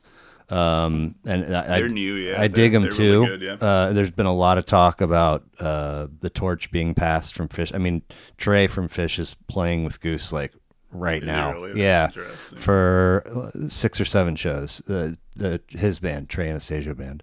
So they're doing um, like Goose opens and he comes out with them, and then Trey band plays and some of the Goose guys come out. So yeah, um, and uh, yeah, there have been a couple bands where um, I was like, oh my god, this might be it. And the first time I listened to this record, um, I was like, oh my god, I think that they have arrived. um, I was, but I was quickly derailed. Um, and I, so I have a confession to make. Uh, I've listened. My, my next door neighbors, uh, they've actually both. That's the husband and wife that have each done an episode. Uh, they have three kids. My, they, my kids and them, they play together all the time. Sometimes we hang out, and they have a nice deck and some outdoor speakers. And uh, he's always got tunes on. And if we're sometimes we're hanging out, it's loud, and but often it's very very enjoyable. So this record has been on a bunch over there. I've listened to it a bunch on my own, um, but every time I listen to it on my own, um, I find myself going back to "Dance Yourself Clean," "I Can One of the greatest Change," and "Home." And the rest, Like the rest of the album is yeah. kind of just like it's never really grabbed me. That's fair. So I should have uh, a more professional podcast host would have made the time to give it a, a front to back to brush up, Uh-huh. but I ran out of time, um, and so sell me on the rest of this track because those three tracks are amazing, So you said "Dance Yourself Clean Home" and what was the and uh, I can and change. I can change. That's the that's the one that people usually go to. That dun, dun, dun, that little synth line is so iconic. Bang, bang, boom, boo-doo-doo-doo. So I feel like when it comes to LCD Sound System, Sound of Silver is probably their bigger. Oh yeah, this is uh, three of four. This is their third, uh, and that th- this is happening was supposed to be their last album. Right. They disbanded, like they broke up after they had this huge uh, farewell show Yes. at Madison Square Garden. Yeah. Uh, and then a few years later, James Murphy is like, actually, I want to make more music. So they came out with another album, Number four. number four. Okay. yeah. Um, American Dream, uh, which some fans weren't as big a fan of. I really enjoyed it, um, but a lot of fans, for some reason, saw it as like a uh, like a cop out. Like it lessened the impact of the farewell tour. Hmm. Okay, whatever. Which I don't see it that way. I can kind of see, but you know, he's making more music. What more could you ask for? Like it's and it's good music. He's cut. He's he's the meat and potatoes, and then there's a bunch of other. yeah, he's the main songwriter. A lot of the instrumentation is him. He'll like Nancy Whang is on there Yes, a lot too. yeah. If mostly you if you look at the, so it's like the prime the six or six or seven or pri- six guys, primary, yeah. and then you've got like uh, a couple of uh, uh, ancillary folks, and then another subset of ant. But but up here in the Mm-hmm. He meat and potatoes, like all four or five of the other folks, one line, and his is like a huge paragraph of all the th- right. yeah. But he he's very much uh so LCD Sound System didn't really get big until James was already like in his thirties. Um, there's a song on the first album called "Losing My Edge," Okay. which is all about you know I I'm the one that was I'm the one that was playing uh, rock songs at the the disco clubs, and now all these kids are coming up and taking my thunder, and it's like uh, I'm still cool too, guys. Uh, but it's funny because you know that was like his big breakthrough when he was already like going through a midlife crisis at this point. Okay. So then LCD Sound System's kind of whole lyrical focus is I'm old, but I can still have fun and, you know, reminisce on the past, but still have an eye on the future, Sure. kind of. So you know all four records well. yes, yes. And so the first one is Uh, self titled. okay, The first one, and Sound this one's 2010. When's that one out? Uh, I want to say 2003, 2000, maybe 2005. Okay. But I know Sound of Silver was 2007. and that's number two. That was number okay. two, and that was the big one. Uh, uh, the the couple little blips I saw uh, were kind of throwaway one-liners saying it's not like the last record, and I I've not. Uh, what which one has um, the t- the name of a song is like so and so is playing. That's the first album. Daft Punk is playing at my Yes, house. yes. Yeah. Their first album is very much the it's very like I said, meat and potatoes, bare bones kind Okay. of dance punk album, rock guitar, keyboards here and there. Just we're here to have a good Sure, time. but record two is Sound of Silver, he kind of like matured. There's Okay. a song specific. There's two songs on there uh, that are back to back on the album. Uh, Someone Great and All My Friends. Okay. Which are like all my friends sounds familiar. All My Friends is probably their biggest, like most iconic. Okay, song. okay.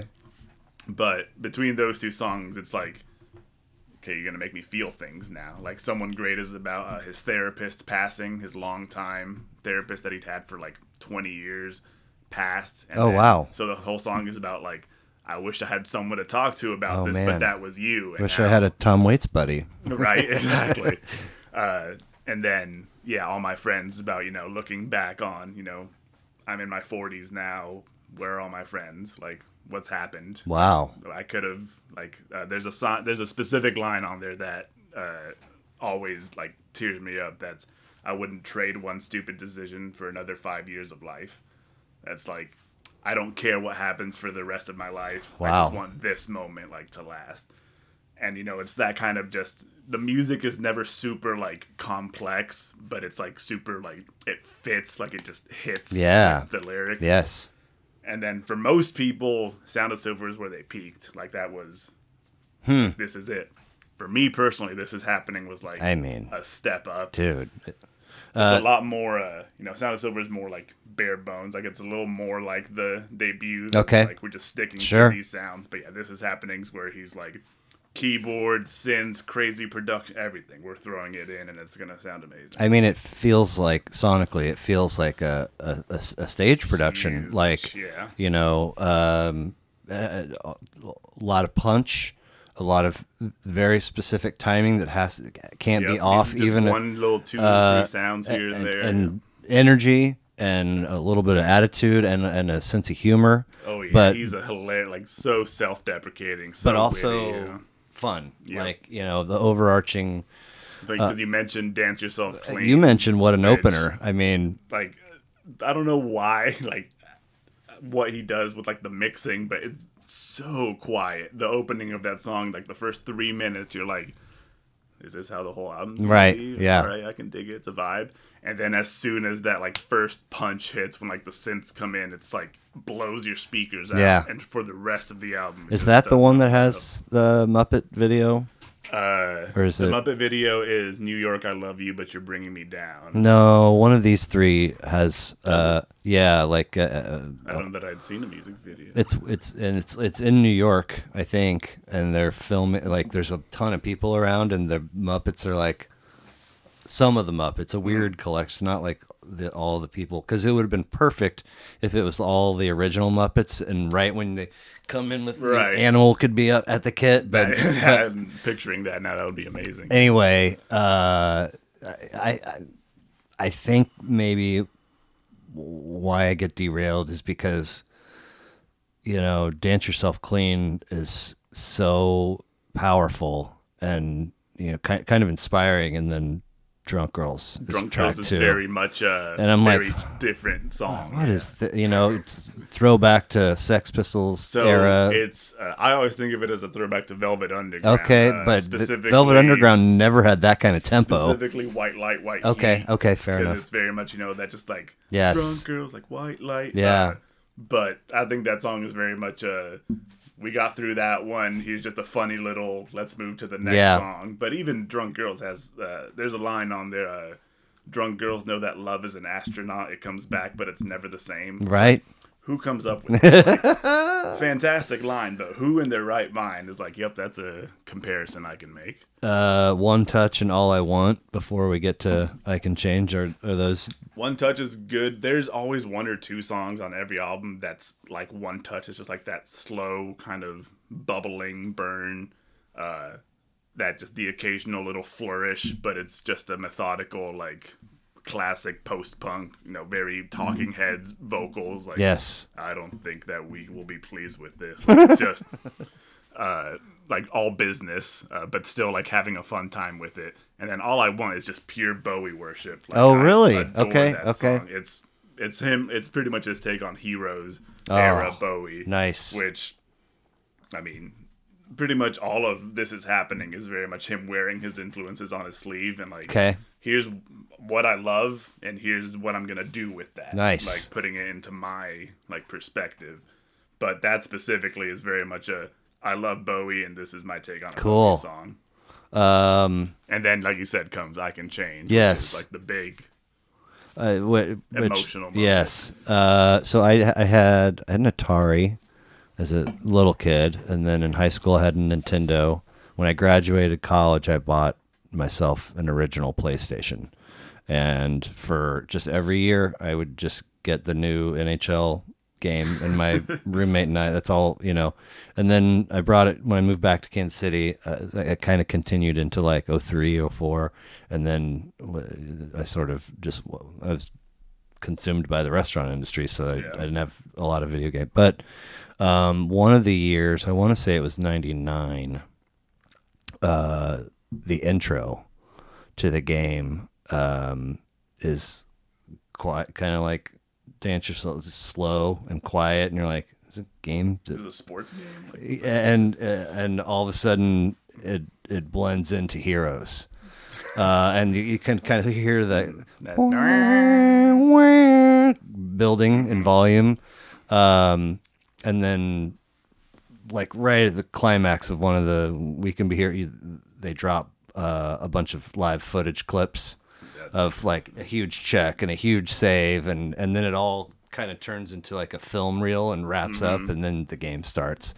It's just an epic, epic uh, intro. right. Um, so that that's that's where I kind of like you know came online to. I, I knew Space Oddity, I knew Suffragette City, I knew a bunch of Bowie tunes, but radio stuff mostly. That really, I was like, is like a song that really elevates Bowie. yeah, I, I was like, I gotta, I gotta look into this Bowie cat. Like, um, That was the same. That was the song that was like, nice. what the hell is Yeah. this? Now, now when I hear anytime, and you can just you can YouTube it. It's that intro. Uh, but anytime that song comes on, like especially if my kids are, I love showing them that. know. Picture the Yeah. thing playing through. Um, so yeah, I can change which um,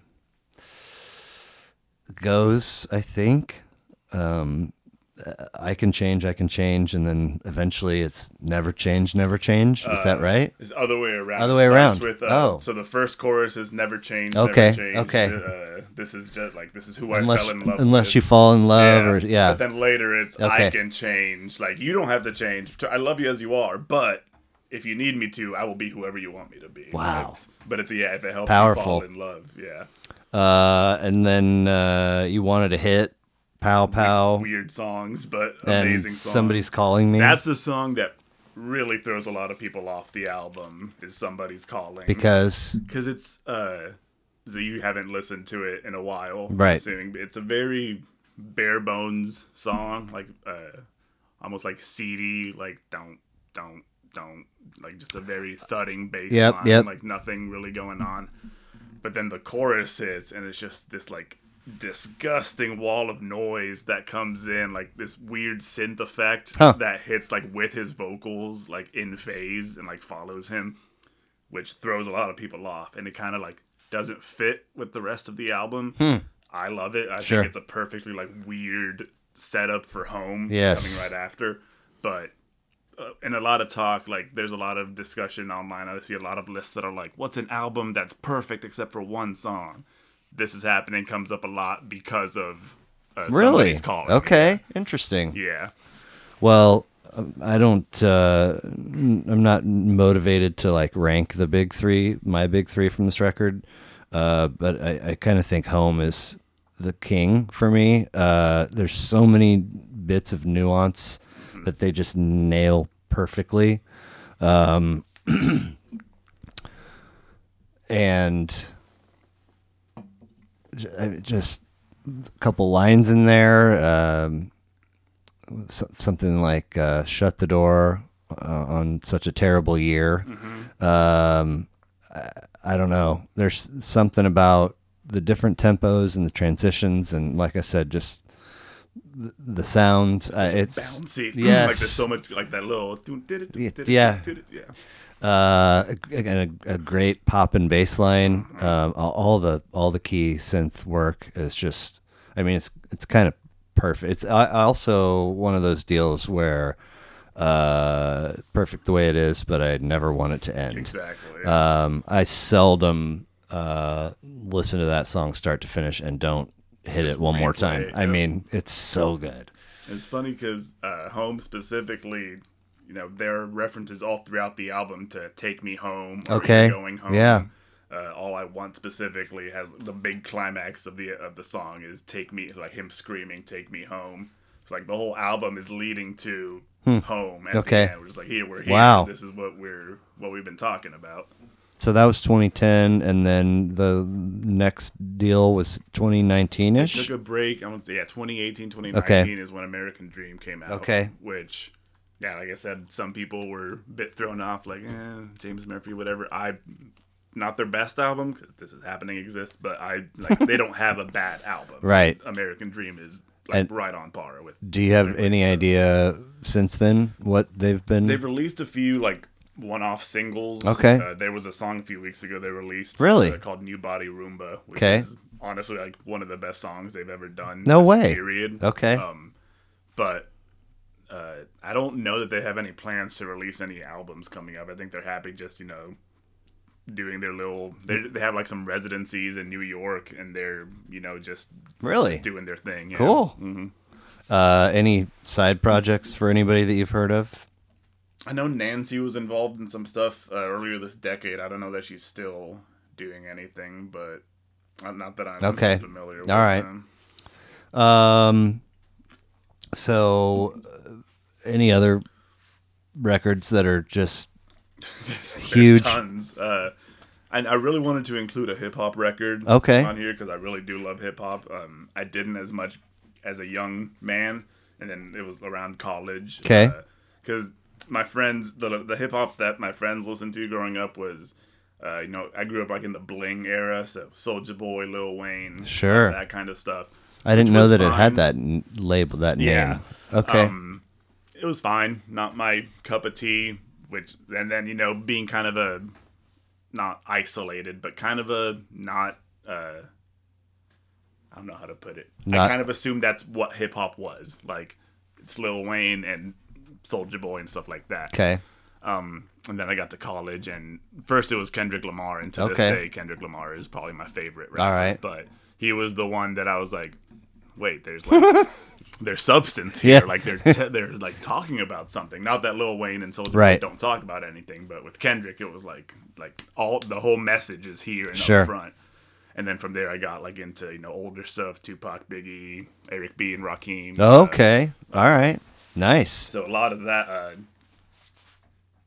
Uh, Wu Tang, obviously. Uh, more modern stuff. I'm a big JPEG Mafia fan. Uh, Open Mike Eagle, you know, like that Sure. underground hip Yeah. hop. Um, but yeah, if I had to pick one hip hop album, it would definitely be To Pimp a Butterfly. Like Okay. Okay. far and away, and it's kind of cliche at this point, but T-Pab is, in my opinion, you know, one of the greatest, if not the greatest, hip hop albums just I- ever. Just listened to it for the first time for Oh, uh, a week ago. Today's guest. Really? Uh, what do you think? I mean, it was. It, um, he gave me five, um, and they were all great. Um, I one of my my my last chef job uh, before starting the thing I'm doing now. Uh, somebody brought in Kendrick, and it, uh, they just kept playing swimming pools. Great song. I, I was I was like, this is garbage. Like, you know, he sounded like he was just saying like cucumber drank, ice cube drank, you know. And I, I was like, I don't get all because I've been I've been hearing about him. Mm-hmm. So when this dude brought this, I was like, oh, cool. Like the next, this is supposed yeah, to be the guy. not in your face. Um, very, uh, so I, you know, I, I pivoted or deflected Kendrick. Uh, you know, I haven't willfully left him out, but I've just been pulled other directions. Um, so his, let me actually just look at his list really quick, um, because it was really he's he's a a rapper and a trombonist. Um, interesting. very very cool um and and fascinating dude uh so he uh, elton john goodbye yellow brick road Great album. uh lupe fiasco's food and liquor Love me some Lupe Fiasco. Yeah. it was which i really loved uh, Backatown by trombone shorty which I, I have a friend who's really into trombone Shorty. oh yeah. just i hate chef's kiss but chef's kiss uh my beautiful dark twisted fantasy Kanye. which yeah. I was like, okay, uh, I, I I dug it, but same deal. Like 04, somebody gave me a couple Kanye records, and uh, they were they were rough. Mm-hmm. One of them ends with like this super super long track where it sounds like he's just talking about himself. And I was like, I don't know about this guy. so I hadn't. Even- from the get go, you're like, all right, Kanye loves Kanye. Kanye's only Yeezy loves himself some Yeezy. Uh, and then to pimp a butterfly, um, which um, you know, I, two, I gave two listens, Hmm. not you know, um, uh, undivided attention. Um, and also as a collective of five, and trying to think about things we're going to talk yeah. about. So for sure deserves uh, uh, undivided attention. Couple Mm-hmm. Very listens, but I was like um, uh, intimidated because I'm like, you know, immediately it's like, oh, this is the world decided that this record it really is did huge, happen like that. Yeah. and I was like, oh, like, am I? Is that okay if I listen to it now? You Yeah. know, uh, Which so so many albums that you know you get older and you're like you start building up like okay I've listened to a lot of music but there's an album or two that you're like I don't know if I can approach that one Right. Well, that's so. So I'm I'm stuck right now. You said Wu Tang, obviously.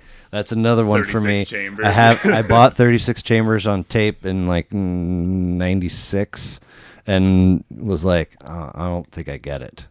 Uh, and I never so, but but uh, I've done it on for an episode, and then of course, uh, you know, there's all the dudes all and their the- uh, solo yes, stuff, it's a is very- also amazing a but very big intimidating yes yeah. yeah so i'm uh in fact uh i'm i'm kind of working my way through uh in between whenever i have time and, and trying to take what i think uh, most most of the all of these are fascinating to me Right. but i got to try and pick clips that I think will be interesting to other people and and, and make TikToks out of them. Um, and so Get people interested. Yeah. so I, I put one up uh, and I was voicing this, you know, intimidation, lack of knowledge, Wu Tang, and the the verbiage that I gave the TikTok was, uh, uh, here's here's a white guy that knows nothing about Wu Tang that is hosting a podcast about music. So there's that. but uh, okay, so uh, if if you had to pick uh, a hip hop, Hip it's hop to album it pimp would a be to Pimp a Okay. Butterfly. So have Um, you have you dipped into Tribe and De La and Oh yeah. Okay, oh, yeah. okay. Uh, Tribe Called Quest. Uh, around the time that like I got into Kendrick. Uh, Sure. Um, what is it? Low End Theory. Still one of the greatest albums I've ever listened to. Nice. Because yeah, there's because Kendrick pulls a lot from that side, like the more funky, uh, like you said, De La Soul. Uh, but he also pulls a lot from you know the more just like I don't care what's going on behind me. I'm just gonna spit about my life. Like, Back- back to like T-dubs. Nas, Like yeah, exactly. Um, so it's very much a like a blending of styles. You know, you have Okay. this crazy jazz, funk backgrounds going on. Sure. And then he's like saying some like there's a song uh, called "Blacker the Berry" on "To Pimp a Butterfly." Yes, yeah. Which is intimidating, like a completely different sense. Just like one of the angriest sounding songs I've heard Mm. in my life. Mm-hmm. And there's a whole like the whole song's about like I'm black and I'm proud of it. Right. Like, I don't care that like. Uh, like I eat watermelon. Yeah, I, wa- I watch BET. Yeah, so whatever. Like he's owning these like stereotypes and saying like I own them. You can't use them against me. yeah? But then the whole end of the song is like the instrumentation kind of like dies out, Oh wow, and he just goes on like this like rant about like. So if I do all these things, if I if I give uh, BET endorsements, if I uh, eat watermelon on weekdays, like, and then he ends it with, uh, uh, "Why should I weep when Trayvon Martin was killed in the streets when gang banging made me kill a person blacker than me?" It's like the whole song's about like black on black violence, and then it ends with you know that's a tragic moment, but how can we feel tragic about it when this is like our life? Like Right. we caused this, and it's right? like oh yes, yes, yes. who else is like Which I don't think uh, everybody as a collective was a fan of that no, idea. no, no, no. that But was very controversial. I mean, said that. you know, uh, not that I'm uh, in a position where I am, you know, can speak to it, but I mean, somebody should say it. and especially like someone that grew up in like he grew up in Compton. Compton, All his songs yeah. are about Compton. Like Yeah. this is someone that grew up in that life, telling you Yes. I don't want to be in Yeah. this like this is. And uh, he just released his newest album a few months ago, earlier this year. And before he re- every album, right before he releases the album, he releases a, a heart single, uh, the heart part one, the heart part two, the heart part three. Oh, really? Yeah. Okay, and then they're not on the record. They're not on the record. They're Interesting. just like little one-off singles. Uh, and then for this album, it was the Heart Part Five, and the whole song is just very. It's about the culture, and it's about Okay. uh, this is what we cause. Like we can't. Uh, there's a line that says when hurt, uh, when hurt people hurt people, fuck calling it culture. It's like. We, we can't just hide Yeah. behind the, the facade Yeah. of culture anymore. that makes me think of something. the uh, uh, the Thug Life tattoo. essentially The hate you give little infants fucks everybody. Mm-hmm. I think was what it was. I mean, it- like it's just a self perpetuating. Yeah. Like Yeah, we- man. if we keep just saying, "Hey, that's how it is," then that's how it's always gonna Yeah. be.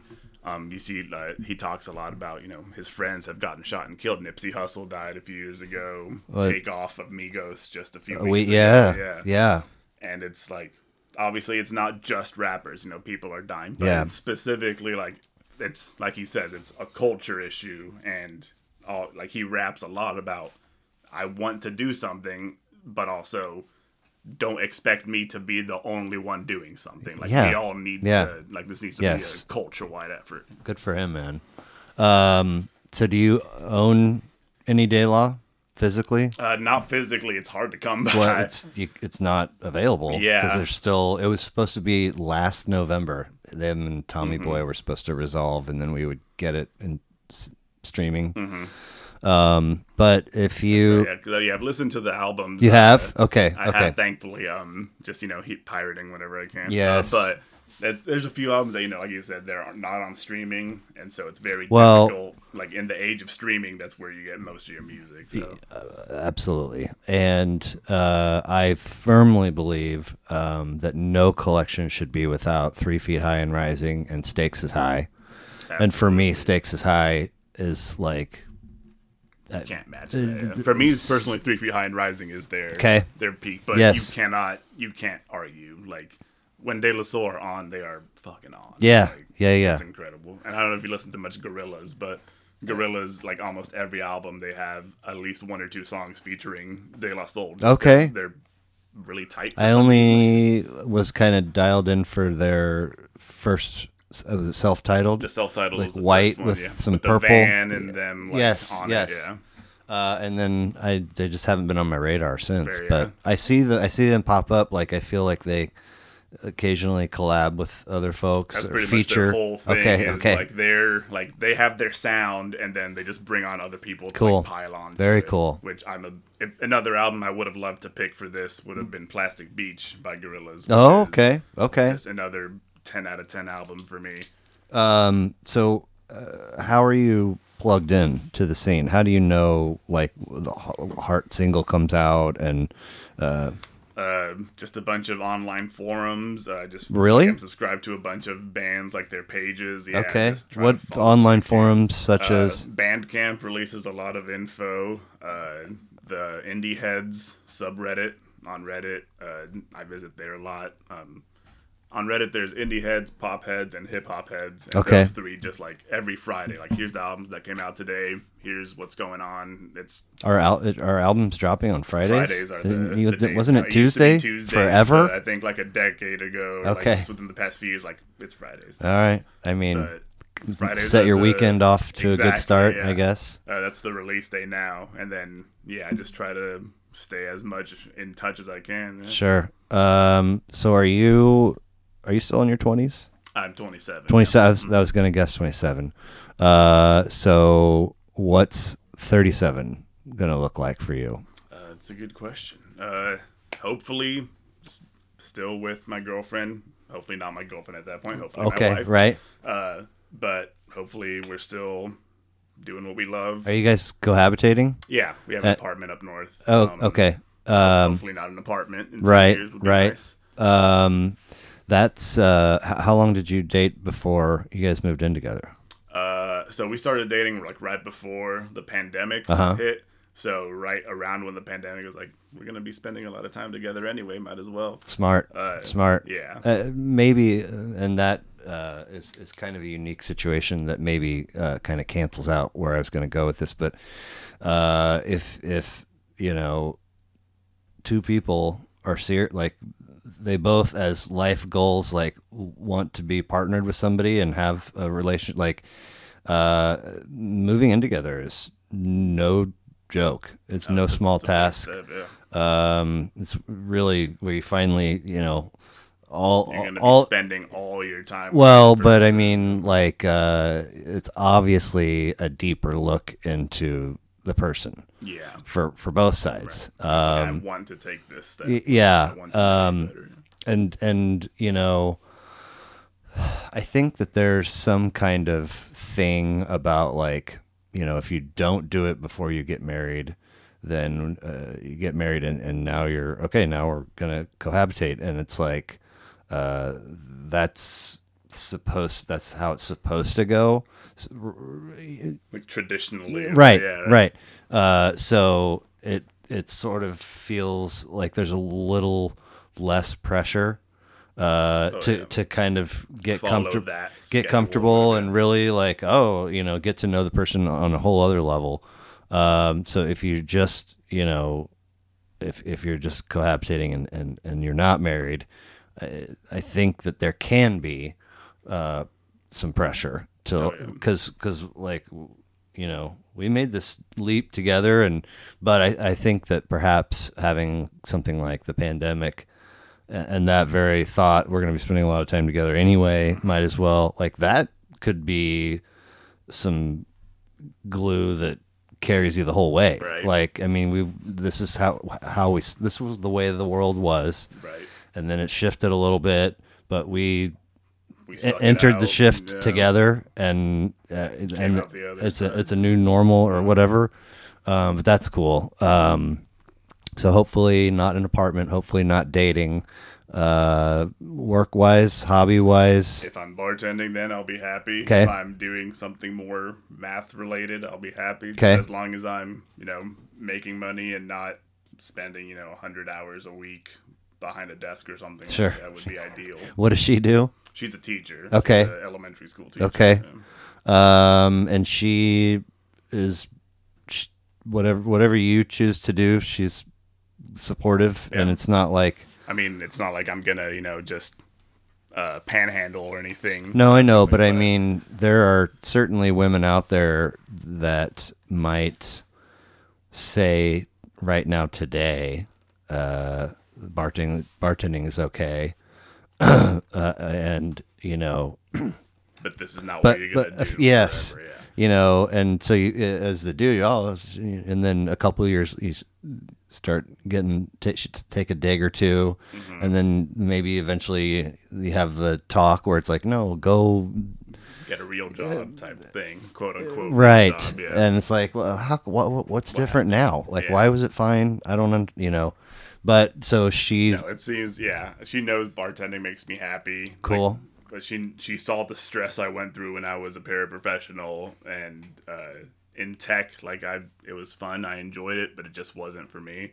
Right. And then, like I said yesterday, was my first shift at my new Sure. bartending gig, and like I've been doing a few bartending gigs over the past few weeks, just like at casinos, hotels. Oh, really? Yeah, through my dad works at Okay. Pinnacle now, so oh, right, right, he's like, "Hey, Harris needs a bartender for this weekend." Sure, I'm there. Uh, but like, I came home last night and I was just like so happy, like I'm bartending again. Like this is what I want to do, and she Cool. like, "Let's do it." Like, nice, so- good deal. So that's really, really fortunate there. Yeah. Will now will you guys uh, have the travel fever that your folks do as you guys go through? It's entirely po- I mean, I kind of have that now. I love Okay. Getting out and seeing the world Sure. as much as I can. Haven't seen very much of it, but I'd love to change Right. that. Um, uh, I mean, yeah, we definitely want to do that. Uh, maybe not like to the extent that my parents, because right, maybe because they're pretty much retired, so they can. right. Uh, but like I said, every few months they're like, "We're going to Europe. We're going to South America. We're doing this and that." I was like, "All right, Cool. Hell yeah, go for it." Uh, it'll probably be a while before I get to that point, but you know, I'd love to, you know, Canada that's nearby, or you know, Yeah, just stuff yeah. that isn't so break the bank Right. unreasonable. Yeah. Uh, hobbies, projects. Lots of music, obviously. Yeah. listen to lots of music. You're very, Uh, very learned. Like I'm like, oh shit. Like, should we switch seats? I've actually, uh, my friends keep telling me like, you should start a podcast, you should start a YouTube channel. So this is a really interesting experience to, I know, mean- potentially open that door. These I don't. Uh,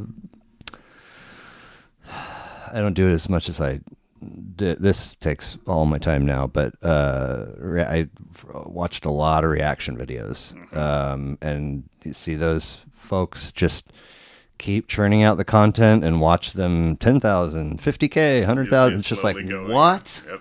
you know, and I obviously have to do whatever. I Wait, follow one guy on YouTube, uh, Brad Taste In Music. He Okay. does like weekly, like more than weekly, every few days. He'll just like a does a stream, and he says, "Hey, pop in, donate some money. It's like five dollars a minute, and you just donate money and play any song you want. I'll listen to it. I'll react to it. Let you know what I think."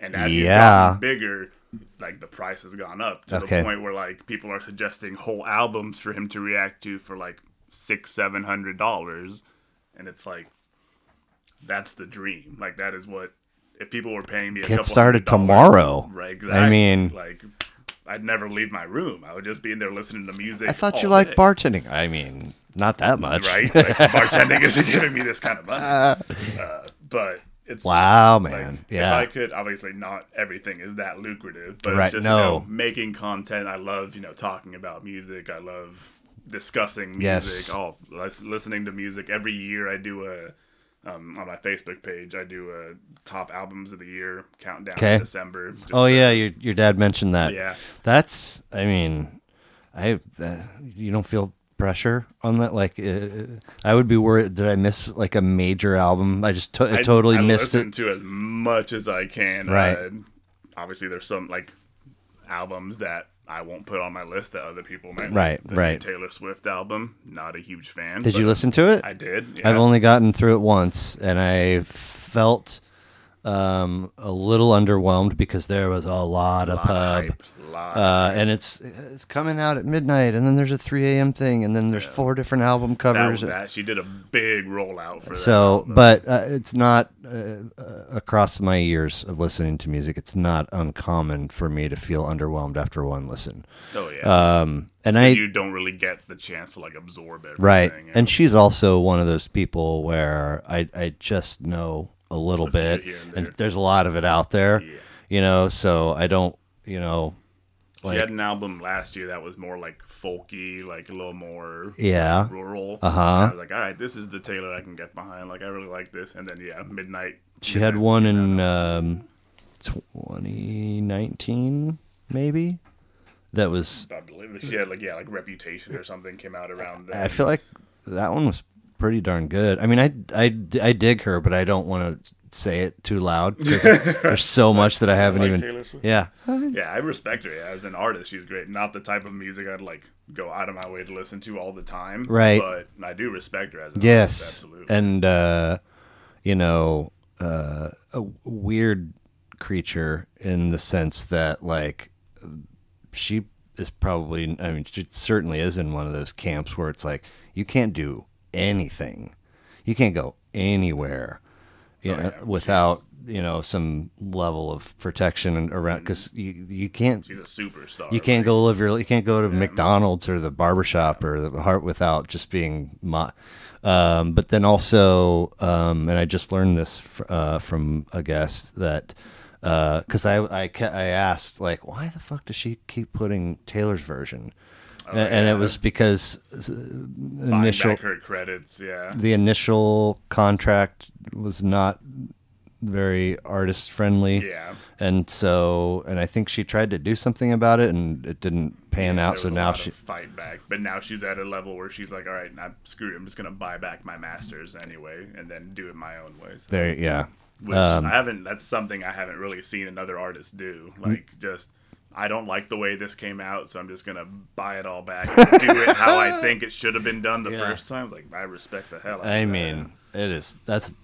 big big power move huge. Yeah. um so uh if bartending or making money streaming was not necessary because money was not a concern for you and your all of your people for as long as you know um what would your days look like Probably like they do now. Just Okay. like listening to music, Nice. uh, reacting to music, hanging out with my girlfriend. We watch Jeopardy every day. No kidding. So, I'm a big Jeopardy fan. Uh, who's the who's running it now uh, Ken Ken Jennings is the host. For Ken the Jennings. yeah, who was the he's the longest running champion in Jeopardy history. oh Like okay the- okay Like the the star of Jeopardy historically. So Nice. he's the host now, which is really cool. But yeah, we watch it every day religiously and cool Yeah, And do you guys- like that? uh, have, um, as far as you know, household responsibilities, or is it kind of set in stone? Who does what, or is it all fluid? You guys Pretty do. fluid. Uh, she's she does the laundry. I do the dishes mostly. 'Kay. Uh, that's like the like she like when it comes to laundry, it's her. When it comes 'Kay. to dishes, like I'll take care of that Sure. mostly. But besides that, you know, we both take out the trash. We'll both Cook? clean around the house. Uh, during the pandemic, we would split a lot. Lately, it's more her doing it. Okay, I'm lazy. I should definitely get back into it. We do Hello Fresh a lot. Oh, okay. So Nice. You know, easy to. Are you- prepared for you? Mostly pleased with everything that they send you, or, Oh, or do you get in there and customize stuff? Yeah. okay. uh, okay. So yeah, we pick it's three meals a week, and you get to like it's like here's the forty meals you can choose from for this week, and Ah. it's like yeah, here's we usually do like one chicken, one beef, and one like vegetarian. Or Okay, something like okay. That, like to change it up, but a lot of variety. Yeah. We haven't had anything that's just straight up disgusting or anything like Right. that. So Right. yeah, good stuff. Um, so uh, of the list of folks, uh, I've had one guy repeat, and it, he, you know, I've probably chatted more Wu Tang with him. Um, n- not in depth, just it's you know kind of little pockets across two episodes. Um, but I uh, pitched the idea of trying to tackle the whole thing, 36 And- chambers. all or of it. all, even the solo stuff. Uh, yeah, well, I mean, there's only like three Wu Tang records, right? Uh, the main stuff, yeah, there's only like Wu-Tang. Wu-Tang as a collective. There's only, and then there was the record that they released only one copy of Right. a few years ago. Right. the Pharma Bro bought. But no, no, no, all But, of it. yeah. and sort of Uh, and having him, you know, I don't know, uh, once every six weeks or once every two months or something, uh, and we would had it, we'd break format just a little bit, and both of us would kind of dig in and bring notes and opinions and sort of attempt to get after the whole body of work.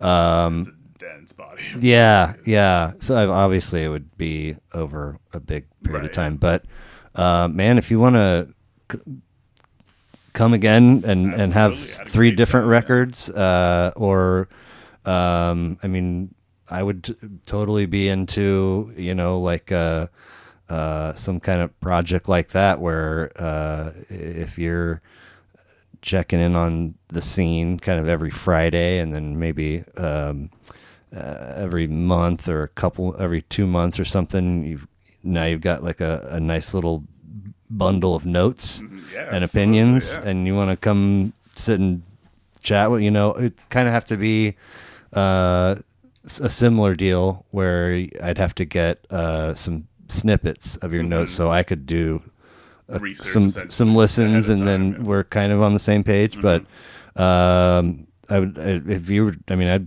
Absolutely. talk about it down the road but um tons of great music. Yeah. Yeah, all the time. Yeah, absolutely. specifically, there's like 50 albums I could easily just like 50? recommend. Wow. Yeah. And that's uh you know here in the middle of November I mean that sounds like probably an accurate number Yeah, you know 50 time, yeah. records that came I out mean, th- I've listened to maybe I don't know, like seventy or eighty new albums this year that like Really? came out this year, and of those, there's like forty or fifty that I'd say like I would listen to this again. I would Cool. recommend this to other Now, people, if you start an album for the first time and you're not digging it, to maybe three or four tracks in, do you stay? I try to stay. If I, if I can tell like immediately like this is the whole sound of this is a non-starter for me, then I'm Eject. like yeah, maybe not not for me. I try to make it to like a song or two at Sure. least just to get a feel. But more often than not, I try to make it through a Sure. full album at least once, just to be like, all right, I listened to it. I- I, can I- say I listened to eh. it. I have a sort of an opinion Yes. on it. Yeah. Yes. Uh, well, cool, man. Um, when the place is open, when's the place opening? The new place? Uh, Black Friday. okay. now, yeah. I mean, right around the corner. Two weeks, I think. yeah. Um, so once that's open and you've kind of, do you think that you'll probably have consistent shifts or will it change? I'm, I think like uh, the way I talked about it with the owner will probably be fairly consistent. Okay. Week, yeah. Well, once you're in and settled, uh, I'd love to come have a drink and uh, annoy you uh, with random t- trivial tidbits while while you're slinging drinks. So, um, come. I'll, I'd like to come check it out. So hit me up. Um, thank you so much for uh, making the trip from the Northland in the dark. Like I saw a TikTok yesterday where a dude is coming out his front door and it says 4:59 p.m. and he goes, "Oh shit, I forgot my phone." And then it's five o'clock, and he opens, and it's pitch black. And he's like, "This is some bullshit." it really does come at you out of nowhere. I, it's, it, I mean, uh, you know, I'm, uh, I love to uh, open blinds and pull to start the day. There's natural sunlight coming in, but I also really like to get those all closed once it's dark. right. And you know, sometimes uh, in the middle of daylight savings and so forth, you know, like 9 p.m. I'm like, that's, Why is it was so- that was that today that I opened these? wow! And now it's the other way. It's like open, shut. Yep. You know, um, but it, it it happens so fast, and you know, uh, 20 years your senior, dri- driving at night is like has become, especially in the last two or three years, like it's It's a different beast. shh, shh, like daddy's trying to focus, Yeah. like you know, just because like So much going on. every yeah. year you're on the planet, the more focused I think you are on safety. Mm. Yep. And like if you have to venture out at night, and Mm-hmm. it's like I want to get there and I want to get back. And yeah, Like a few years ago, my friends would text me like 10 p.m. Like, "Hey, what are you doing? Come out." Yeah, sure, I'll meet you out. And now it's like Yep. 6 p.m. Like, hey, you should have texted me Right. yesterday. I need like a day's notice. I got I got my. PJs on, man. exactly. Uh, but yeah, it's just bizarre. I mean, so point being, right here in the middle of this daylight change, making the trek down, uh, much appreciated, as is the time. Um, but let's get you out of here, and I look forward to having you serve me a cold one. Absolutely. All right, man. For having me. Thank you.